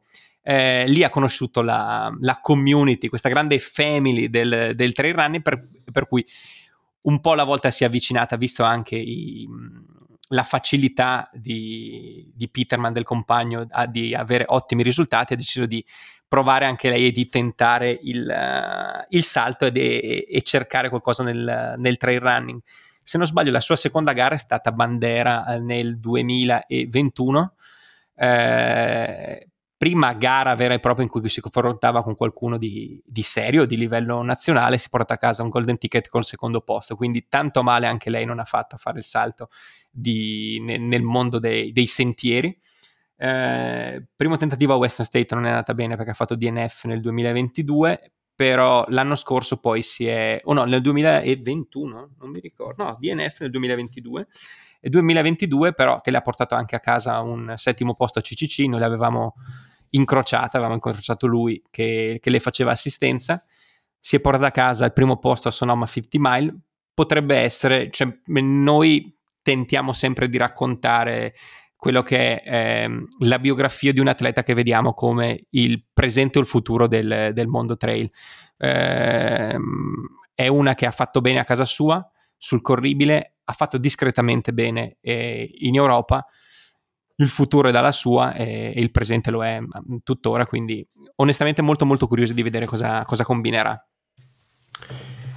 Sarebbe arrivato il momento della, della mailbag. Uh, vi abbiamo dato un link dove mandarci delle domande, quel link esiste ancora, mailbag punto baccod punto it. In realtà, dato che stiamo andando straordinariamente lunghi con questa puntata, probabilmente, e dato che ci sono tutta una serie di domande che richiedono tempo per, per rispondere, faremo una puntata specifica per la mailbag. Continuate a mandarci domande, e in questo caso magari coinvolgeremo anche Tommaso, perché c'erano un paio di di domande tecniche, e poi ovviamente il link per, uh, per la mailbag lo troverete nelle note della, dell'episodio. Io direi di passare, prima di arrivare alla fine dell'episodio, quindi ai ringraziamenti e agli avvisi, facciamo l'ultimo passaggio, che è quello dedicato alla birra del mese, birra del mese che uh, ci è arrivata grazie a Ricky Malac- Malacrida e Silvia Coriele, che ci danno una birra del birrificio Ma Bo, delle loro zone.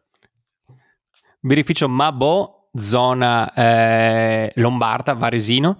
Ehm, delle tre che ci hanno proposto, ovviamente noi siamo andati su quella che è un po', come si può dire, ormai è un fil rouge anche per, anche, per, anche per quel che riguarda le birre, quindi eh, di tutte abbiamo scelto la Tassenbeff, Tassenbeef, Tassenbeff direi, che, che visto che c'è dire una sola E. Taci e bevi, Tassenbeff. Taci e bevi, Tassenbeff. Sì, beh, sì, sì, sì. Lo so, io sono stato ripudiato. Beh, sei tu il lombardo qui, eh. Sono stato ripudiato io. E, anche qui è una birra dai, dagli spiccati sentori americani, perché è una American Lager, Lager quindi molto beverina, con un bel apporto però di lupoli, di lupoli americani, quindi secondo me stagione ideale. Vabbè, tanto le stagioni per ber birra sono sempre, però quando si va su una Lager, qualcosa di, di, di fresco e bevibile, direi che è il periodo giusto. Ringraziamo, eh, le ringraziamo per questa degustazione. Devo dire la verità, sono, sono un amante di birre semplici da bere, ma che abbiano qualcosa di strutturato, per cui non la butti giù come fosse una, una banale birra, ma che ti dica qualcosa di più, e sono sempre solo contento di provare qualcosa di nuovo, quindi continuate a mandarci birre. Sì, adesso che arriva l'estate siamo ancora più assettati. Uh, e ri- in realtà ringrazio di nuovo Ricky Malacrida e Silvia Corriele, anche perché sono talmente stanco che penso di aver detto sbagliato il cognome di, di Ricky, quindi lo, lo ridico, quindi nel caso siamo a posto, almeno una volta su due penso di averlo detto, di averlo detto giusto. Uh, e ti piaceva anche il logo della, della Latino, sbaglio? Con, sì, la, con la scimmietta? Cioè, sì, sì, sì, yes. Sì, sì, sì, assolutamente. Uh, chiedo a te. Sì, sì. Per quanto riguarda, direi che siamo arrivati alla parte conclusiva del, dell'episodio, siamo arrivati ai ringraziamenti. Ringraziamo tutte le persone che ci hanno, che continuano a supportarci su Patreon e, e tramite PayPal.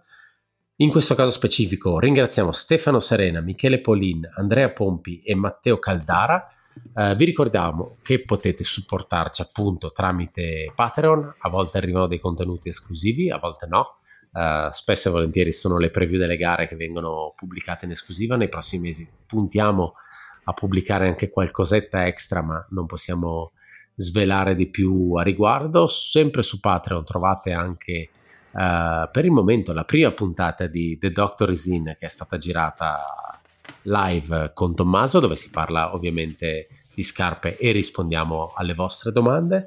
Um, avvisi vari. Arriveranno un paio di, di interviste, penso, questo mese. Uh, qualcosa l'abbiamo già spoilerato nella, nel corso della puntata. Non penso ci saranno preview, però mai dire mai, a volte decidiamo all'ultimo momento, ma non vedo gare che uh, ci lasciano spazio a preview. Um, no. Però speriamo già di, co- di cominciare magari già in maggio. No, già in maggio sarà difficile, probabilmente in giugno. In giugno arriverà il nuovo contenuto di cui... Uh, abbiamo accennato ogni tanto, ma di cui non, non stiamo dicendo poi granché. Uh, in giugno arriverà anche una nuova puntata di B-Side, in giugno ovviamente arriverà Western, ci sarà Loot, ci saranno ventimila preview e un sacco di collegamenti, quindi diciamo, diciamo che ci sarà materiale da ascoltare. Per il momento io direi grazie mille Marcello e alla prossima. Grazie a te Ale, ciao, a ciao. Presto, ciao.